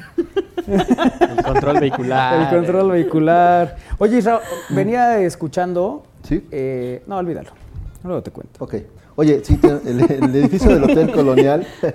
eh, Me encanta la curiosidad que tiene Israel. Ok, sí, Sí, está sí, bien. no, si no me quieres decir ahorita, no Imagínate. me digas, No, no, no, total, o sea, me a da mí igual. Me a decir eso. Me vales no, por eso, gorro. pero ¿cómo? A ver, cuéntame, rápido. Él dice, ya quiero hablar antes de volver a toser. Sí, que hay que aprovechar. Sí. Quiero seguir leyendo las notas. Hay que aprovechar antes de que me llegue el ataque de tos. Ay, qué cosa. Eh, dice aquí, en mi cumpleaños podemos armar la boda, Manolo, no le saques. Casarse es re bonito, Toño y yo llevamos 13 años juntitos y ve. Sí, sí, sí. ¿Quién dice? y Che- Lisa con Z. Y Chespirito y Doña Florinda se aventaron como 40. Y, y ve, y se veían felices. Uy, no sabes. Sí, que A mí me invitan a la despedida de soltero, dice Néstor. es más fácil que juegue otro Prioridades. mundial en Puebla. O sea, a mí nomás me dicen yo la organizo. Eso es. Muy bien. ¿Ya, Israel? Haya o no haya ¿Te boda, estás podemos aguantando hacer para toser cuando la nota? Ay, se me tocó Sí. una- un elote. Ese deseo sí te lo puedo cumplir, para que veas. Eh, Pero, ¿por qué estás viendo Facebook mientras estamos haciendo programa? Sí, Porque ¿por qué estás buscando elotes mientras Isra tiene... Dios mío, o sea, hoy, por eso, hoy están en contra mía. No, nada más pero Iker. a ver. Solo Iker. Isra no puede terminar su nota del Hotel O sea, Colonial porque le llevamos Iker, nunca estás al pendiente de- del audio. Ah, pero no se trata de mí, porque ahí está. Se levanta, lo, lo ves que viene desde el foro Corriendo, 2. o sea. Sí. Bueno, sigue, sigue. Claro que sí. Me preguntaban del edificio del el Hotel Colonial que Ajá. se construyó, o existen planos de las ciudades y ya está ahí el edificio desde el año de 1698. Ajá. Está justamente enfrente del Colegio del Espíritu Santo, la compañía, hoy eh, Edificio Carolino, sede de la Benemérita Universidad Autónoma de Puebla. Fue convento de jesuitas hasta finales del siglo XVIII. Luego fue lugar de hospedaje de personajes importantes en su paso de Veracruz a México, cuando se adquirió en el, a finales del siglo XVIII por el señor Covarrubias, nombre muy connotado en la ciudad, a ser el familiar de, Ah, De Manolo. de Manolo Covarrubias. Debe ser, sí. Hotel y restaurante a, media- a mediados del siglo XIX y desde el año de 1930 fue adquirido por la familia del campo que lo restauró y cambió de nombre a Hotel Colonial y desde esa fecha hotel y restauran en la parte baja. Ok, ahí está el, el referente. ¿Pero cuál? eh, ¿Nos quedó pendiente uno? Sí, sí, sí, sí, sí, sí, sí. Este, antes de que me dé el ataque de tos. Ay, ahí va. Puro pretexto. Oh, espera, espera, espera. Puro, pues ya parece Hugo Mesa. Puro Ya tenía su- pretexto. Tenía su, página de cómo quitar la tos en medio cassette. A medio programa. Sí, cuando le pedían reporte a Hugo Mesa estaba... Y de repente, oye, ¿y qué más? eh, ¿Qué otra información dieron? Ya preguntaste quién era, qué tal, tal.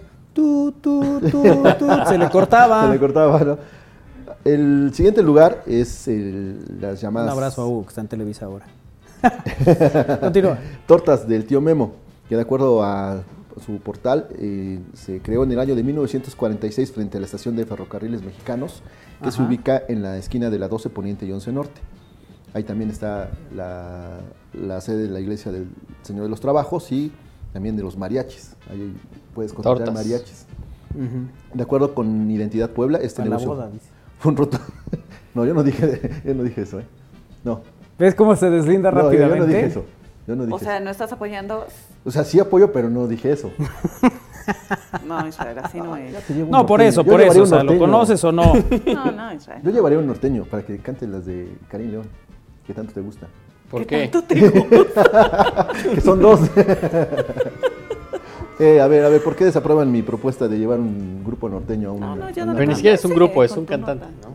¿Mandé? Continúa, Isra. Bueno, Le da tos y pierde el oído. sí. Eh, de acuerdo con Identidad Puebla, este negocio humor. fue un rotundo éxito. Y las ganas de Las ganas. vivir. ¿Dónde quedan tortas? No, pero a ver, esa, esa es otra, es, es otra Pues es que le hubieras dicho a Lalito cuál, pues ahí Porque le esa es buscando ahí la en 13 internet lo que se Oriente, esa es encuentra. 13 Poniente y 7 Sur. ¿Es donde están los, los volardos o qué eran? No. Los, las- los, eh, los las- clips la La ciclovía. de la Ajá, ciclovía la enfrente. ciclovía, donde se tropezaban, es esa esquina. Ajá. La 13 Donde estaban los videos que hicieron famosos. Del- a los poblanos que Ajá. no saben caminar y se tropiezan con las divisiones de la ciclovía. ¿no? Así es. Esa es la. Ese es el sitio, esa es la esquina. Exactamente. Dicen que en su momento este negocio tuvo tanto éxito que se necesitaban de tres carnicerías para darse abasto. Y con el tiempo este negocio cambió de dirección, pero conservando el sabor tradicional. Bueno, pues ahí están los siete lugares o siete sitios con más, eh, eh, que son los más antiguos de la ciudad de Puebla. Seguramente habrá más, Sí. pero estos son los, Son los que- son los que tú hiciste. Los, No, no, yo los sé. hizo- encontraste. los Los hizo el Universal. Sí, exactamente. Le damos su crédito. porque si no- ¿Qué onda? Un saludo a Loco Pipe, me late su onda. Órale, ahorita le decimos. El- pero hay otros sitios, ¿no? Que también tienen Eh, restaurantes. estaba buscando así como rápidamente, primero en Ciudad de México, está la hostería Santo Domingo, que tristemente cerró en 2021 por la pandemia. Pero esta hostería estaba desde 1860 Ok. y por mucho tiempo, yo la conocí alguna vez porque me dijeron que sí había probado los chiles en nogada y se llamaba la Catedral del Chile en Nogada, en Ciudad de México, Ujú. porque tenían chiles todo el año. Eh, pero pues ya cerró. Pero ¿Y los ¿se probaste? imaginan? No. No, dije no voy a probar. O sea, a ver. pero era un lugar, algo que me llamaba la atención. Estaba yo buscando como estos sitios muy viejos, como el que mencionabas del Como colonial. el que está allá en la No, mesa. no, no. Como el que- te, te como faltó el que- decir como el que como tengo aquí a la izquierda. Como este señor que tose. No, pero eran en realidad hostales o hospederías que la gente pasaba a pernoctar y además servían comida, ¿no? Y así está, encontré por aquí otra nota muy rápidamente que habla de que el- en 1526 Juan de Paredes, a nombre de Rodrigo de Rangel, abrió un mesón en Cholula. Ok. ¿Mil qué? 1526. Ok. Ah. O sea, se da la caída de Tenochtitlan en 1521. Ujú. Cinco años después ponen un mesón. ¿Qué nos puedes contar de ese mesón, Isra? Me dan la dirección, les diré más o menos qué referencias tengo. No, pero, no, no dice ni siquiera, solo dice quién. Oye, pero es prácticamente con, con la- los acontecimientos de. También cinco años después del acontecimiento de Cholula, ¿no? De la matanza de Cholula. No sé cuándo fue la matanza de Cholula. Ahí no, yo no estuve presente, Isra, pero No, creo. en el año de 1521. Esta es una nota que inicia así, mira. Así nació el primer restaurante en México. Parece que en esos años la idea de empezar un negocio de este tipo se puso de moda, ya que se abrieron otros mesones en la Nueva España. El conquistador don Francisco Aguilar pidió permiso en Veracruz para abrir un mesón en el camino que unía esa ciudad, fundada en 1519, con Medellín. Y en 1526, Juan de Paredes, a nombre de Rodrigo de Rangel, abrió un mesón en Cholula. Y bueno, luego, mientras tanto, en Ciudad de México, la calle Mesones, donde vio la luz el establecimiento de Hernández Paniagua, se llenaba de locales similares. Esto lo menciona porque el primer mesón que hubo justamente en la calle de Mesones fue el 1 de diciembre de 1525, que fue don Pedro Hernández Paniagua, que solicitó autorización para establecer un mesón en la Ciudad de México. Perdón, y bueno, y la, la matanza No de. te preocupes, Isra.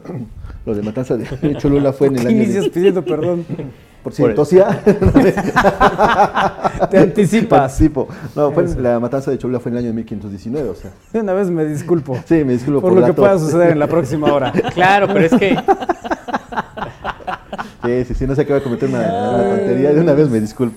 Ya no me dé tiempo cuando nos despidamos. Ya está tan acostumbrado que suena el teléfono. Bueno, perdón. Ay, güey. Pero qué nos ¿Pero ¿qué vas a decir, favor, estamos aquí en Ascuas. Que en el- fue, la- fue el año de 1519 la- ese acontecimiento lamentable. ¿Y yo qué dije? Que, es que yo había dicho 1521, pero no fue en 1519. 19. No, no, claro, pero pues ya, ya digamos que... Ya pasó. No, no, no, la Nueva España ya iniciaba Ah, su sí, sí, camino, sí, ya. Después de la caída de Tenochtitlan ya, Ya es la lo época. nuevo es, Exactamente. pues es eso, es la Nueva España. Ahora le- les iba a contar de... Cuéntanos. ¿tienes dudas de No, no, no, ninguna, en absoluto. qué crees que se servía en el mesón de Cholula, por ejemplo? Híjole, no tengo idea. No, yo tampoco. O sea, no tengo Ya idea de la cocina que había en esos ¿no? tiempos, ¿no? Tamalitos. Ya había pitufos.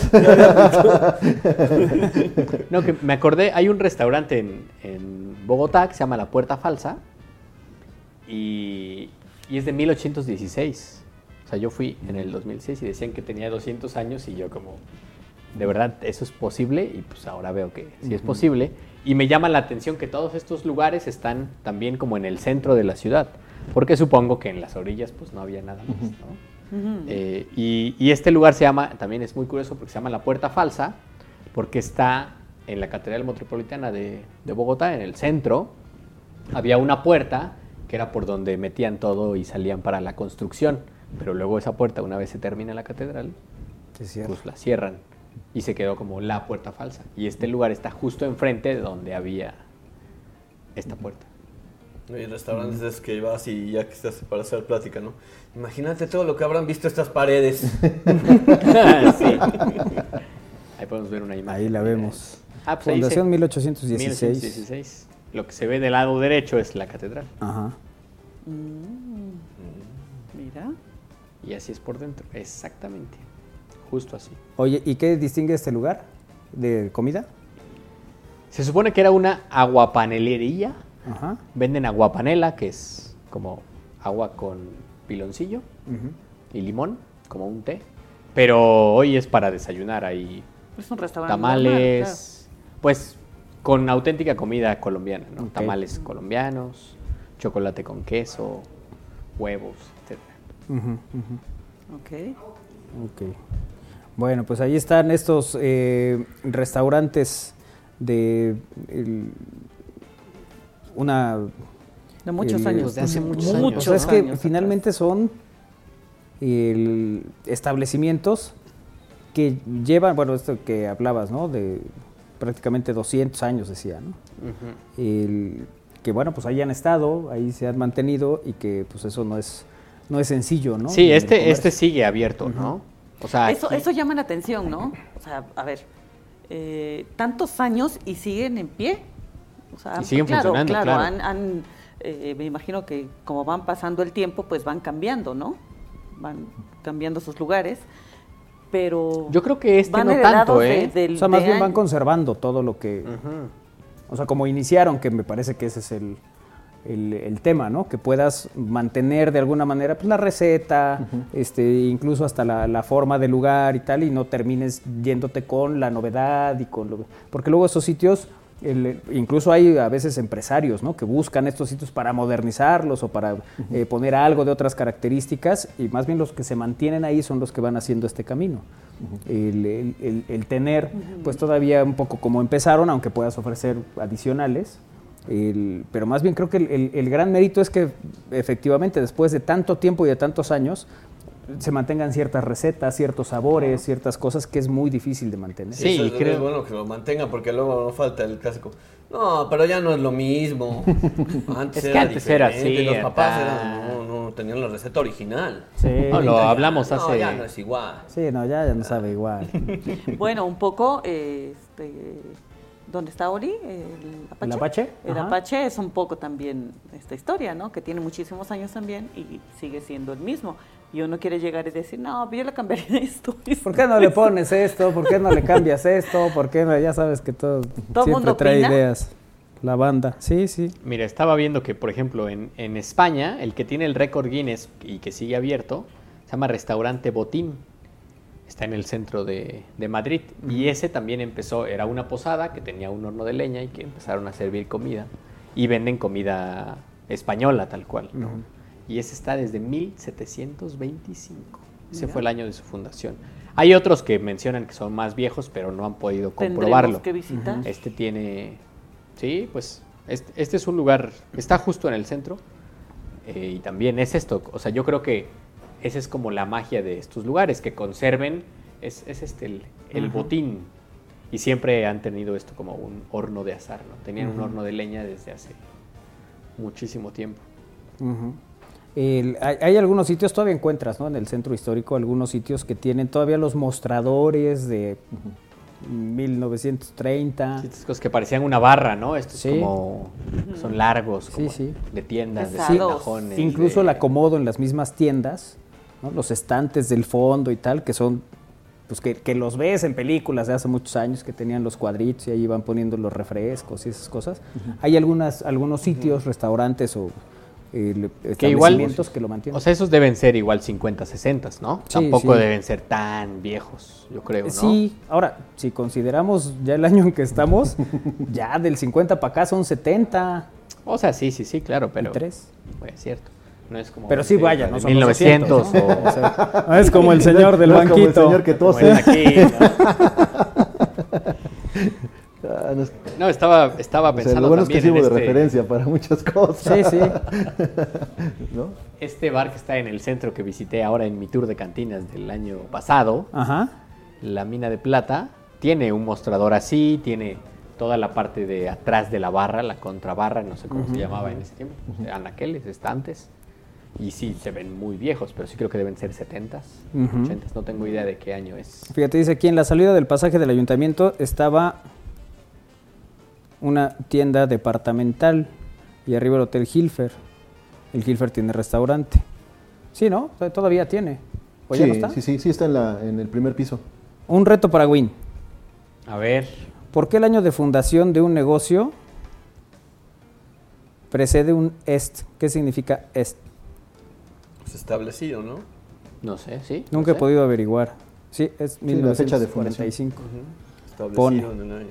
Gracias, Armando. Charlie, el señor Don Venerable Sensei se está ahogando y nadie hace nada. Saludos bien. cordiales. Claro que sí. No, ya nos le ha dimos- pintado varias veces. me- ya le dimos dulce, le dimos este agua y nada. Ya palmaditas Y también. no se ya, cura. Y no sé.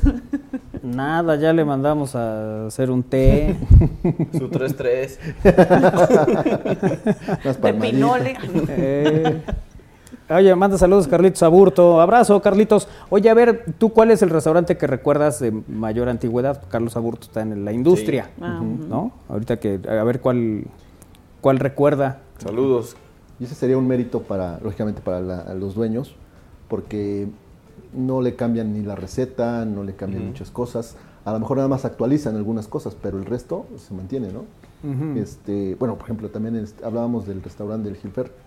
Yo recuerdo que eh, los, hace 30 años ya era un lugar muy, eh, muy de referencia. Me imagino que también otros 30 años antes era, era ya el, el lugar, ¿no?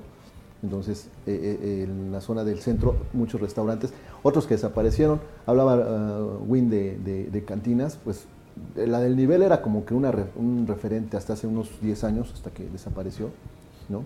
Pero el nivel en la 3, pon- 3 Oriente 200, 208 que está frente al Sol de Puebla, era un lugar este, muy, muy, muy, muy visitado, ¿no? Y- Sobre todo por Marco. Sí, sí, sí, pues nada más era cruzar la puerta, ¿no? era cruzar la... Era la puerta falsa. La puerta falsa. Ponta el director, no, anda ahí en el nivel. El nivel. Mira, por ejemplo, la pasita dice que es desde 1916. Antes se llamaba el Gallo de Oro. Ok. Pero ya no es como antes, ¿verdad, Armando? No, es por eso, ya van a empezar. No mismo. Estoy, estoy viendo, por ejemplo, ubican este lugar que está justamente en contraesquina de la pirámide de Cholula, en la esquina, la lunita.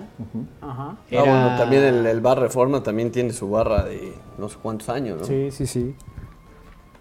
También es, es un sitio muy antiguo. La tienda que se refiere el radio escucha es Blanco. La del cangurito antes estaba también un Astor, nos dice.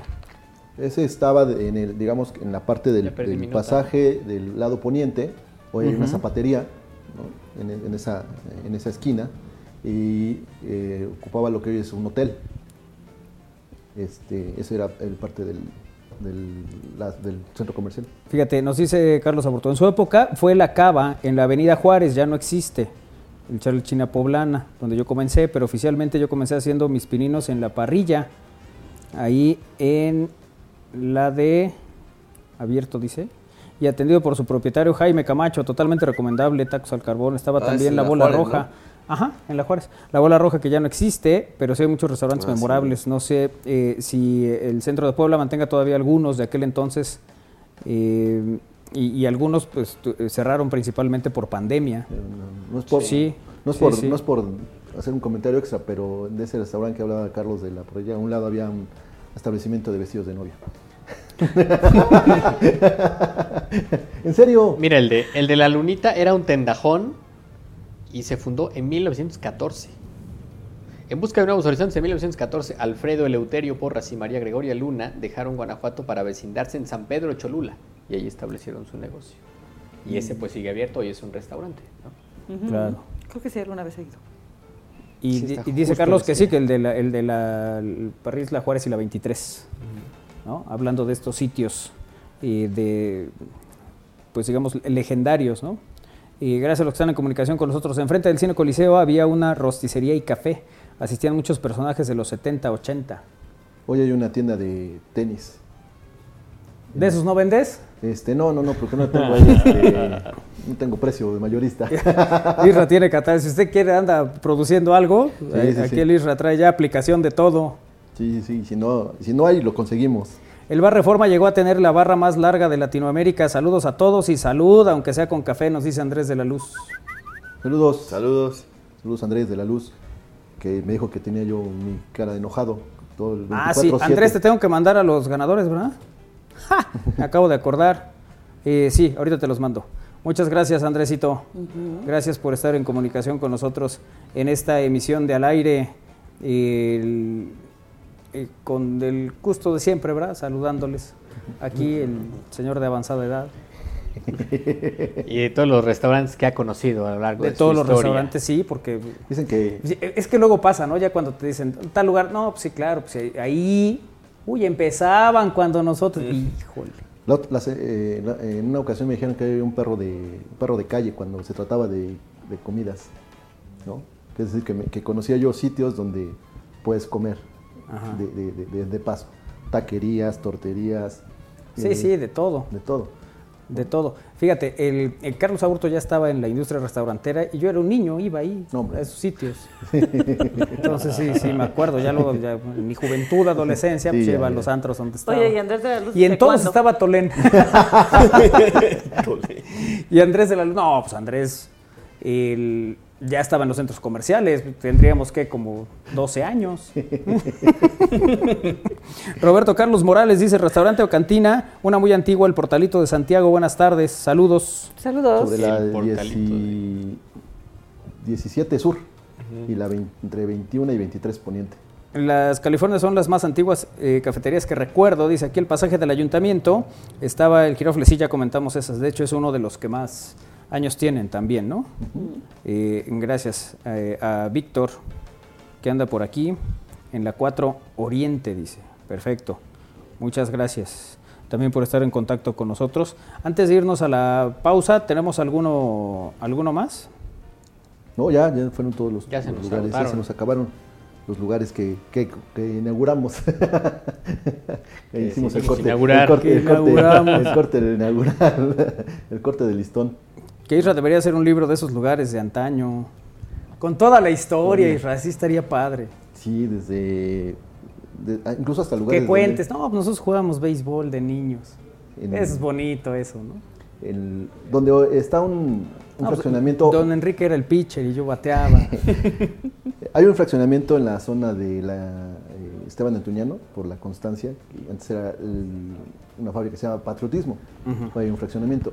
Ahí recuerdo que mi papá jugaba béisbol y las pelotas iban al río Toyac cuando Ajá. eran jonrones. Y ahora hay una casa donde, donde vive Alfredo Tena, por cierto, allí en Patriotismo. ah, mira. Ahí es, este, lo recuerdo muy bien. Lo recuerdas muy bien. Bueno, el- hoy, por ejemplo, nosotros podemos hablar que jugamos en campos de fútbol que ya no existen. Que hoy hay casas, que hoy hay fraccionamientos, Restaurantes, que ¿no? hoy hay multifamiliares, restaurantes, este, de todo tipo. Sí, pero porque antes cualquier espacio era un lugar para jugar fútbol.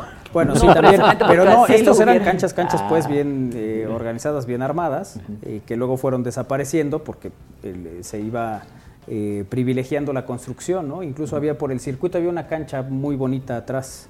El circuito a la altura de donde estaba Eric Tirado, digamos enfrente, el- Ah, ahí entrabas a una callecita la- y había una la Liga, cancha la. Liga Ibérica.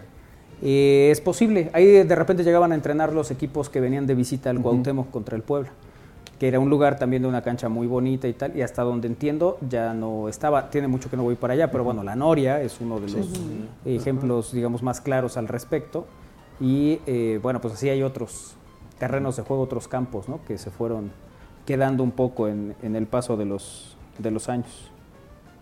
Sí, ahí, ahí Eh, era, la sede de la Liga Ibérica, en ese, en ese campo que dice. Digamos que si tú vienes del circuito interior de la- del Boulevard Atlisco a la Tezcayot, está poco antes de incorporarte a la Tezcayot, a mano derecha. Ok. Ahí estaba. Usted que solo nos oye, Isra ya hizo su manita para la derecha. Digo, por eso le, le estaba indicando, si ustedes vienen por el circuito interior de la- de la- del Boulevard Atlisco a la Tezcayot, antes de llegar a la Tezcayot, Las canchas de bosque, nos dice Andrés de la Luz.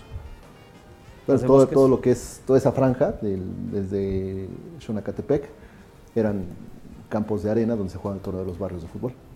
Oye, Gaby Montero nos dice saludos a todos. Ya comentaron los nevados de Hermino. Todavía hay un local en el Parián. Son los eh, nietos muy recomendables. Bueno, pues ¿Y ahí están, ¿Todavía está en el pasaje o ya no? No, ¿Arriba? ya no. ¿Ya no están? No.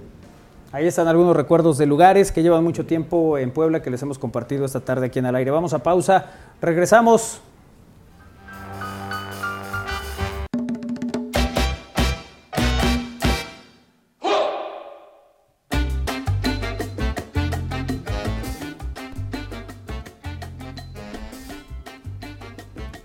Seguimos en al aire a través de Radio Boab el 96.9 de FM, la Universidad en la Radio y en estamosalaire.com.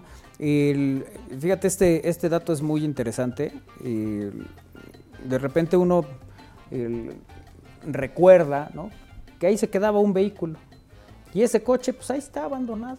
Y ahí se quedaba mucho tiempo. Incluso eh, de repente era el sitio que usabas de portería o, o alguna cosa porque había un vehículo abandonado. Bueno, pues resulta que abandonar vehículos en la vía pública se sanciona con multa de 10 mil pesos. En la ciudad de Puebla, ningún automóvil puede estar varado por más de 15 días. Los vehículos que permanecen varados en la vía pública durante dos semanas o más pueden ser removidos y sus propietarios objetos de sanción. Bueno, pues el código reglamentario del municipio de Puebla, el Coremún, establece que un automóvil abandonado por más de 15 días en la vía pública puede ser retirado por la Secretaría de Seguridad Ciudadana. Y en su caso, el propietario de la unidad podría ser multado hasta con 10 mil pesos. Pero para esto se requiere que los ciudadanos que se percaten de la presencia de un vehículo que permanezca varado en la vía pública por un largo periodo presenten, una denuncia formal ante la Dirección de Control de Tránsito Municipal, ya sea de manera personal, telefónica, por escrito o mediante red. Derivado de la presentación de la queja, a petición de la parte, elementos de la Dirección de Tránsito Municipal se trasladan al lugar donde se encuentra el vehículo.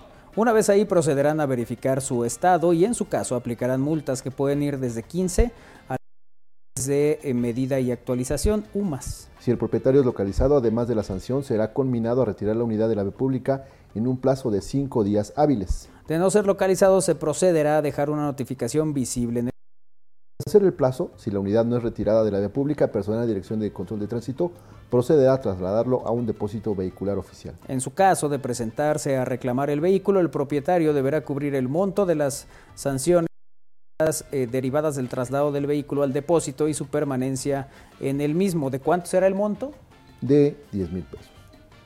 No más. Ah, bueno, pues ya el Sí, depósito, más, el ¿no? piso y todo el demás el rollo, el arrastre. Hay que avisarle que lleve lo del monto. Exactamente. Y ya, entonces, llévate por lo menos pues, un chequecito. Pues de- es que el- es el, el arrastre, el traslado, el pito, o sea, son Oye. una serie de cosas y condiciones. La realidad es que no se trata de un procedimiento o una sanción nueva, sino parte del Coremún que suele aplicarse poco, debido a que eh, generalmente la ciudadanía no denuncia el abandono o permanencia de vehículos en la vía pública por espacios prolongados. Porque creen meterse en algún problema, ¿no? Claro. Te tengo una pregunta, profe. Sí, adelante. Este, yo puedo, Dejar mi... no, yo puedo reportar un par de vehículos que se ponen así al lado.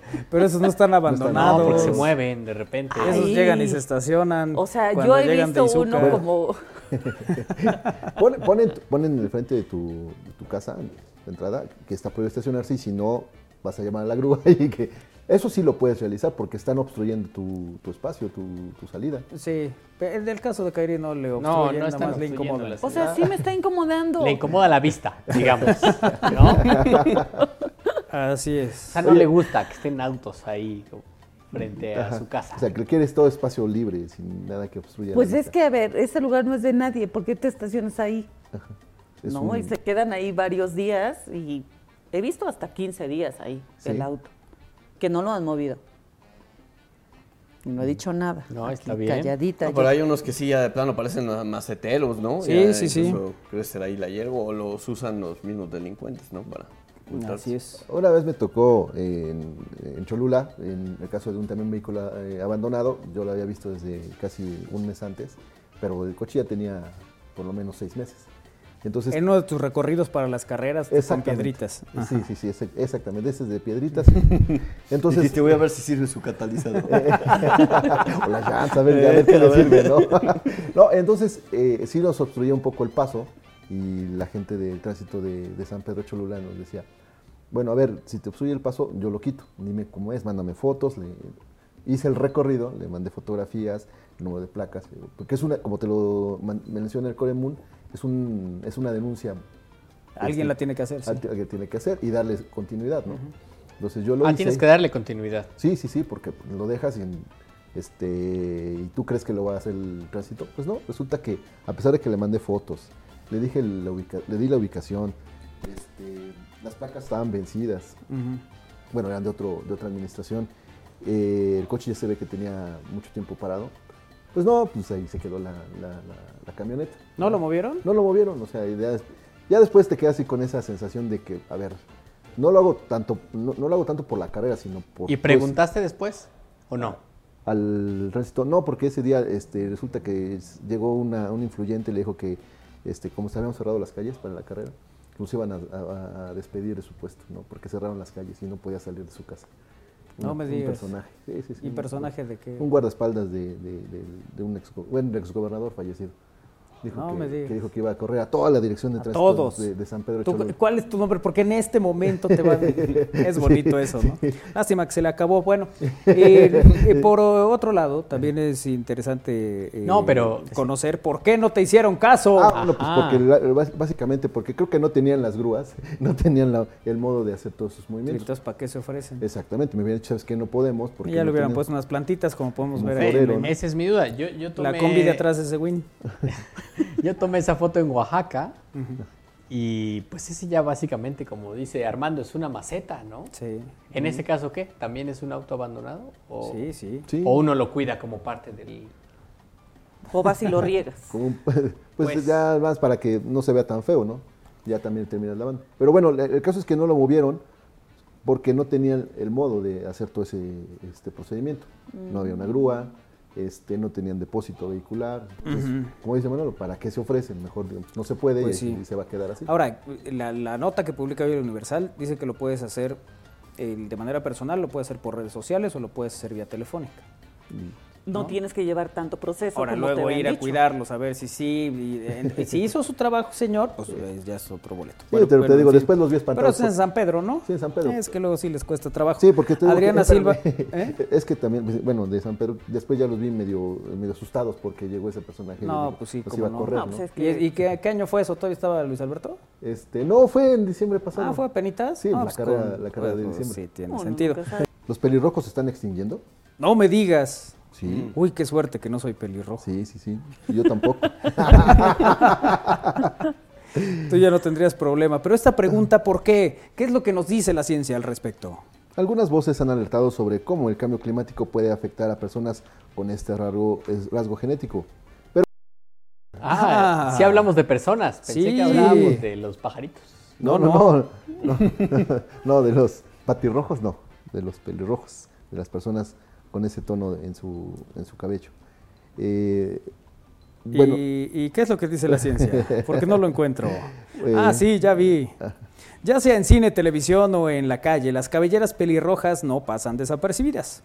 Esto se debe en parte a que el pelirrojo es un rasgo exótico que solo eh, se da en una o dos de cada 100 personas. Las variantes genéticas que dotan a los pelirrojos de sus mechones eh, llameantes son raras, pero no hay nada de que preocupar. Las afirmaciones de los pelirrojos por ahora no están destinados a desaparecer. los pelirrojos no se van a extinguir, afirma Caterina Sorina Lichwalter, investigadora postdoctoral de genética y comportamiento de la Universidad de Colorado en Estados Unidos. Para entender el motivo, primero hay que saber por qué existen personas pelirrojas.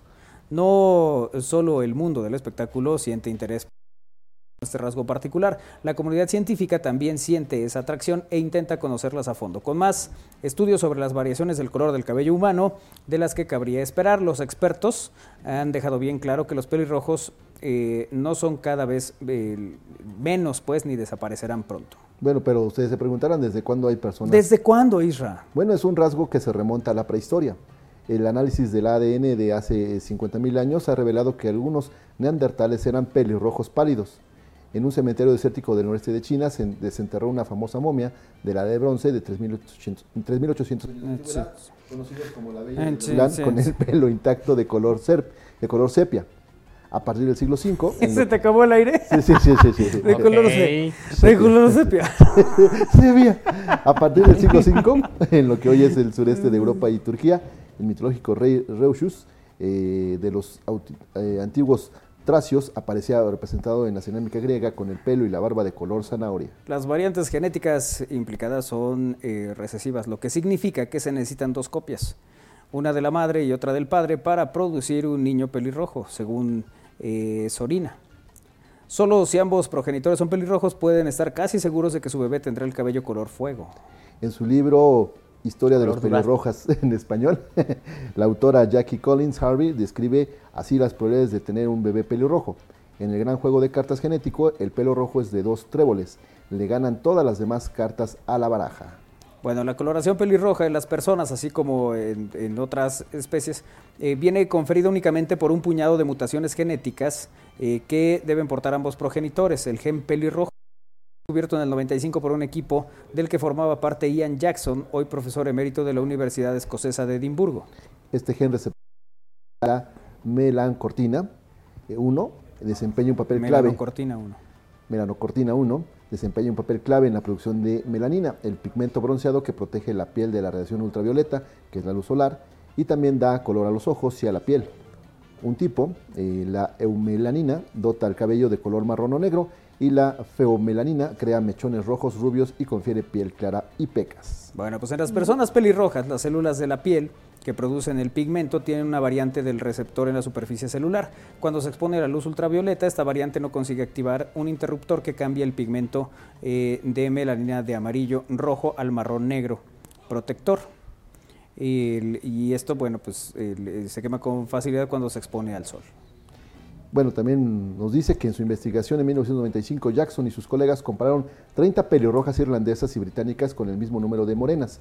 Más del 80% de las personas de pelo rojizo y o piel clara presentaban variaciones con el gen MC1R, pero solo el 20% de los individuos de pelo castaño las tenían. Cuando publicaron el estudio, el genetista Richard Spread declaró a los medios de comunicación que es la primera vez que se identifica en humanos un gen específico para cualquier característica visible común. Bueno, pues ahí están las, los detalles. de eso. A ver, dime pelirrojos famosos. Mm, ¿Qué hubo? Archie. Archie era pelirrojo, ¿no? Sí. ¿Sí era pelirrojo? Sí.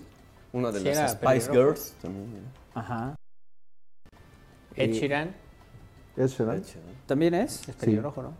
Ok. El Archie Pensando Flores. quién más. El Archie Flores, el jugador de los potros. De los potros de hierro Atlante.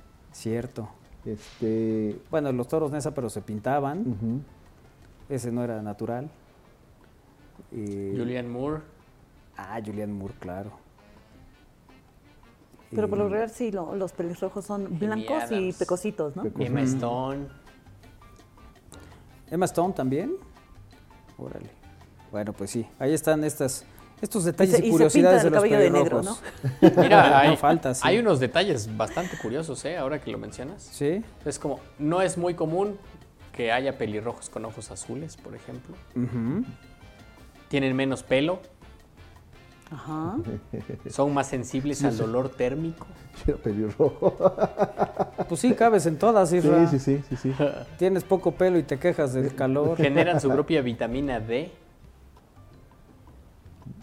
Además, necesitan más anestesia, es más difícil anestesiarlos. Este del príncipe Harry también. Claro, sí, también tienes razón. Bueno, en más información, fíjate, esta, esta cosa es muy curiosa.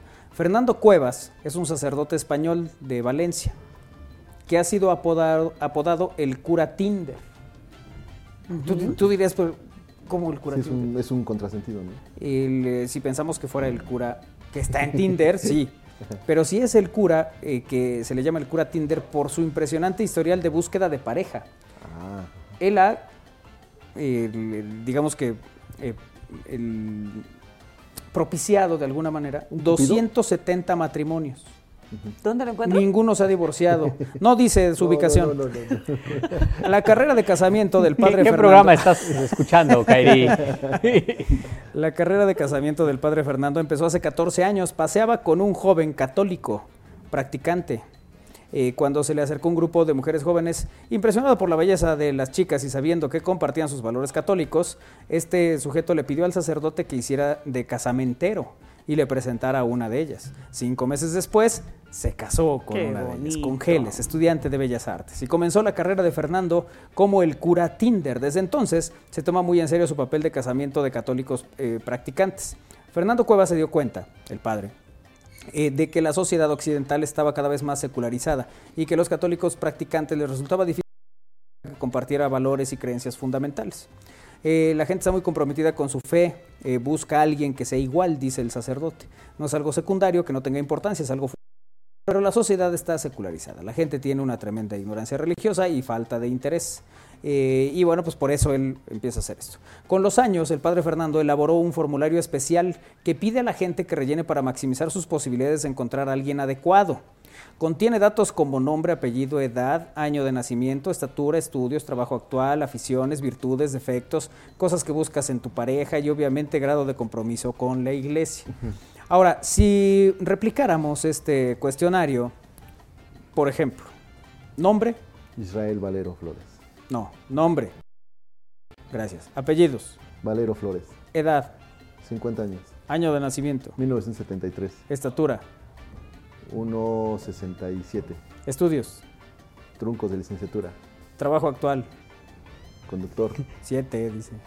Aficiones, El, el fútbol y automovilismo. virtudes. ¿Cómo que no tienes? Tienes No muchas sé. virtudes. Trabajador. Responsable. A ver, dice. No sé, a ver si ustedes las ven. Ustedes las ven. Buen amigo. Ah, bueno, responsable, Sí, sí, sí. dedicado, Eh, capaz, Sensible. capaz de bueno, cualquier sí. cosa. Enamorado. Eh, no, eso, es- eso, es- eso es virtud. No, cualquiera se enamora. Buen bailarín. Luego pide defectos. Ah, No, espérate, ahorita lo- vamos vamos los inconsistente. Este. eh, O sea, yo digo Bailarín, dedicado y tú dices dice- inconsistente. Sí. Tengo, tengo, bueno, suelo dejar algunos proyectos a, a medias. a ver, habrá Como un noviazgo. Bodas. Bodas, a medias, dice. Eh, defectos, Mm, Deja las cosas a medias. de tu trabajo, por ejemplo. ah, no, no, no, No, ahí sí eres longevo, ¿no? Sí, sí, sí. Em, ¿De tus relaciones? cosas Pero que buscas en una pareja. Siguiente todos pregunta, cosas que buscas en una pareja. Siguiente pregunta, por favor. ¿Cómo? No, ¿No, que hay cosas que buscas que en una pareja? Este, ¿Quieres que nosotros digamos también? Ah, bueno, pues me van a ayudar. Es esto, ¿no? Pensar el padre de que Sí. estamos llenándote aquí el cuestionario. Bueno, virtudes, defectos, cosas que buscas en una pareja y obviamente el, el grado de compromiso. Bueno, algunas de estas cosas eh, suenan mucho más importantes que otras, pero el sacerdote de Tinder afirma eh, que los dos factores más esenciales para que una pareja tenga éxito son la altura, cosa que me Oh, parece muy curiosa, Ajá. El hombre normalmente más alto que la mujer, y el lugar de residencia. Por muy buena pareja que parezca sobre el papel, si los candidatos viven lejos el uno del otro, es poco probable que la relación funcione. Pero ya se van a casar. Eso, pero para que llegue al punto de decir sí acepto, este, pues tienes que vivir cerca, no en el mismo lugar. Para que se puedan frecuentar. Pero cerca. Eh, Exacto. El padre Fernando eh, dedica gran parte de su tiempo a analizar esos formularios, prestando especial atención a los rasgos de personalidad y los intereses. O sea, él hace las funciones del algoritmo. Sí, sí, sí. ¿No? Va Y él viendo dice, ahí que- Este con este, por aquí. Así es, y envía al candidato un archivo con información, foto de la persona, y si ambos aprueban, él da el número para que se puedan poner en contacto. Y ahí acaba su trabajo. Hasta bueno, y ahí. después los casa, ¿no? Supongo. Hasta ahí. Bueno, católicos practicantes solteros, no solo en España, sino también en otros países eh, de América Central y del Sur, recibe unas 20 solicitudes diarias de personas que buscan el amor. Todas. Afirma haber hecho miles de parejas en los últimos 14 años y se enorgullece de ser el casamentero detrás de 270 matrimonios. 270. A ver, momento. Fíjate cómo es la 270 vida. ¿En cuántos años? 14. No es tanto. No es tanto. No es tanto, pero 270 y cero divorcios. ¿Qué hubo? Bueno, sí, sí es un dato más. El cero divorcios, pues sí, los 670 matrimonios, tengo unas primas que tienen, pero. Y luego el divorcio. Bueno, Fernando no se responsabiliza de la felicidad de las parejas que empareja, solo Ah, tuvo no, la no, no. inspiración de presentarles, pero nunca les aconsejó sobre las relaciones o el matrimonio, así que el mérito es todo suyo. Ay, pero si te dicen, ay, qué bonita pareja hacen. Ay, Ah, sí. tendrán unos hijos hermosos. O sea, eso te lo vas metiendo a la cabeza. Sí, ¿verdad? Y entonces, pues Oye, ya. ¿Oíste dónde está el padre? No, no me quieren decir, pero No, no, al rato, yo-. Pero es que lo dijo. Ya lo dije dos veces, pero no no, pone atención. Sí. O sea, y dijo que paseaba con no sé quién por el río Turia. Que cualquier cosa. Eh, ah, ah, ah, eh. Señale, señale. Sí, va, ya voy. Isra es antropólogo, dice, le gustan los antros. Bueno, eh, ¿Qué buscar en una pareja? los Weasleys de Harry Potter, Shirley eh, Manson de Garbage, exacto. Chucky es pelirrojo, ¿qué hubo? Ajá, Ah, sí. sí, Sí, sí, sí. Ah, dice que cheques Luna Colibrí en Facebook, miel floral de las margaritas Chiapas. Órale. Ahí se parece a una cuñada que tengo que piensa que el frente de su casa también es su propiedad No. y que maltratan sus plantas. No, no, yo no digo el frente de mi casa. Es incómodo porque no puede De salir. ver. Es incómodo de ver. No, no, a ver, está a un lado, está a un lado. Entonces, cuando quieres salir de reversa, pues obviamente te estorba el de enfrente, te estorba el de al lado y no puedes maniobrar. Uno, porque ya Claro, se la sabe. te distingue la habilidad al volante. Claro, pregúntale al, al espejo. sí, sí, sí. Qué cosa. Bueno. Pero pues qué bueno que no está. están los de refrescos ni los que llegan a dejar productos a la tienda a un lado para que este te No hay tiendas en su- No, por eso te digo que bueno, porque yo cuando salgo sí llegan que a dejar los productos a la tienda, llegan el refresco, llegan del, este, el- las papas y todo ese rollo y otra. ¿Cómo? ¿Tú no pides Rappi? No, no, me refiero que como está Si la quieres, le tienda. hablamos a tu cuate que te vio saliendo de una casa. Julio. Julio. No, está la tienda a un lado y entonces creen que pueden estacionarse enfrente de, de- de la cochera. De rapidito, rapidito. Sí, sí, no tardo, nada más entrego mi producto. ¿no? Aquí luego ni sale. Eso les dicen. Sí, luego ni salen. Y justo cuando voy abriendo el portón, ahí están. ¿no? Pero bueno. Bueno, vámonos pues al aire.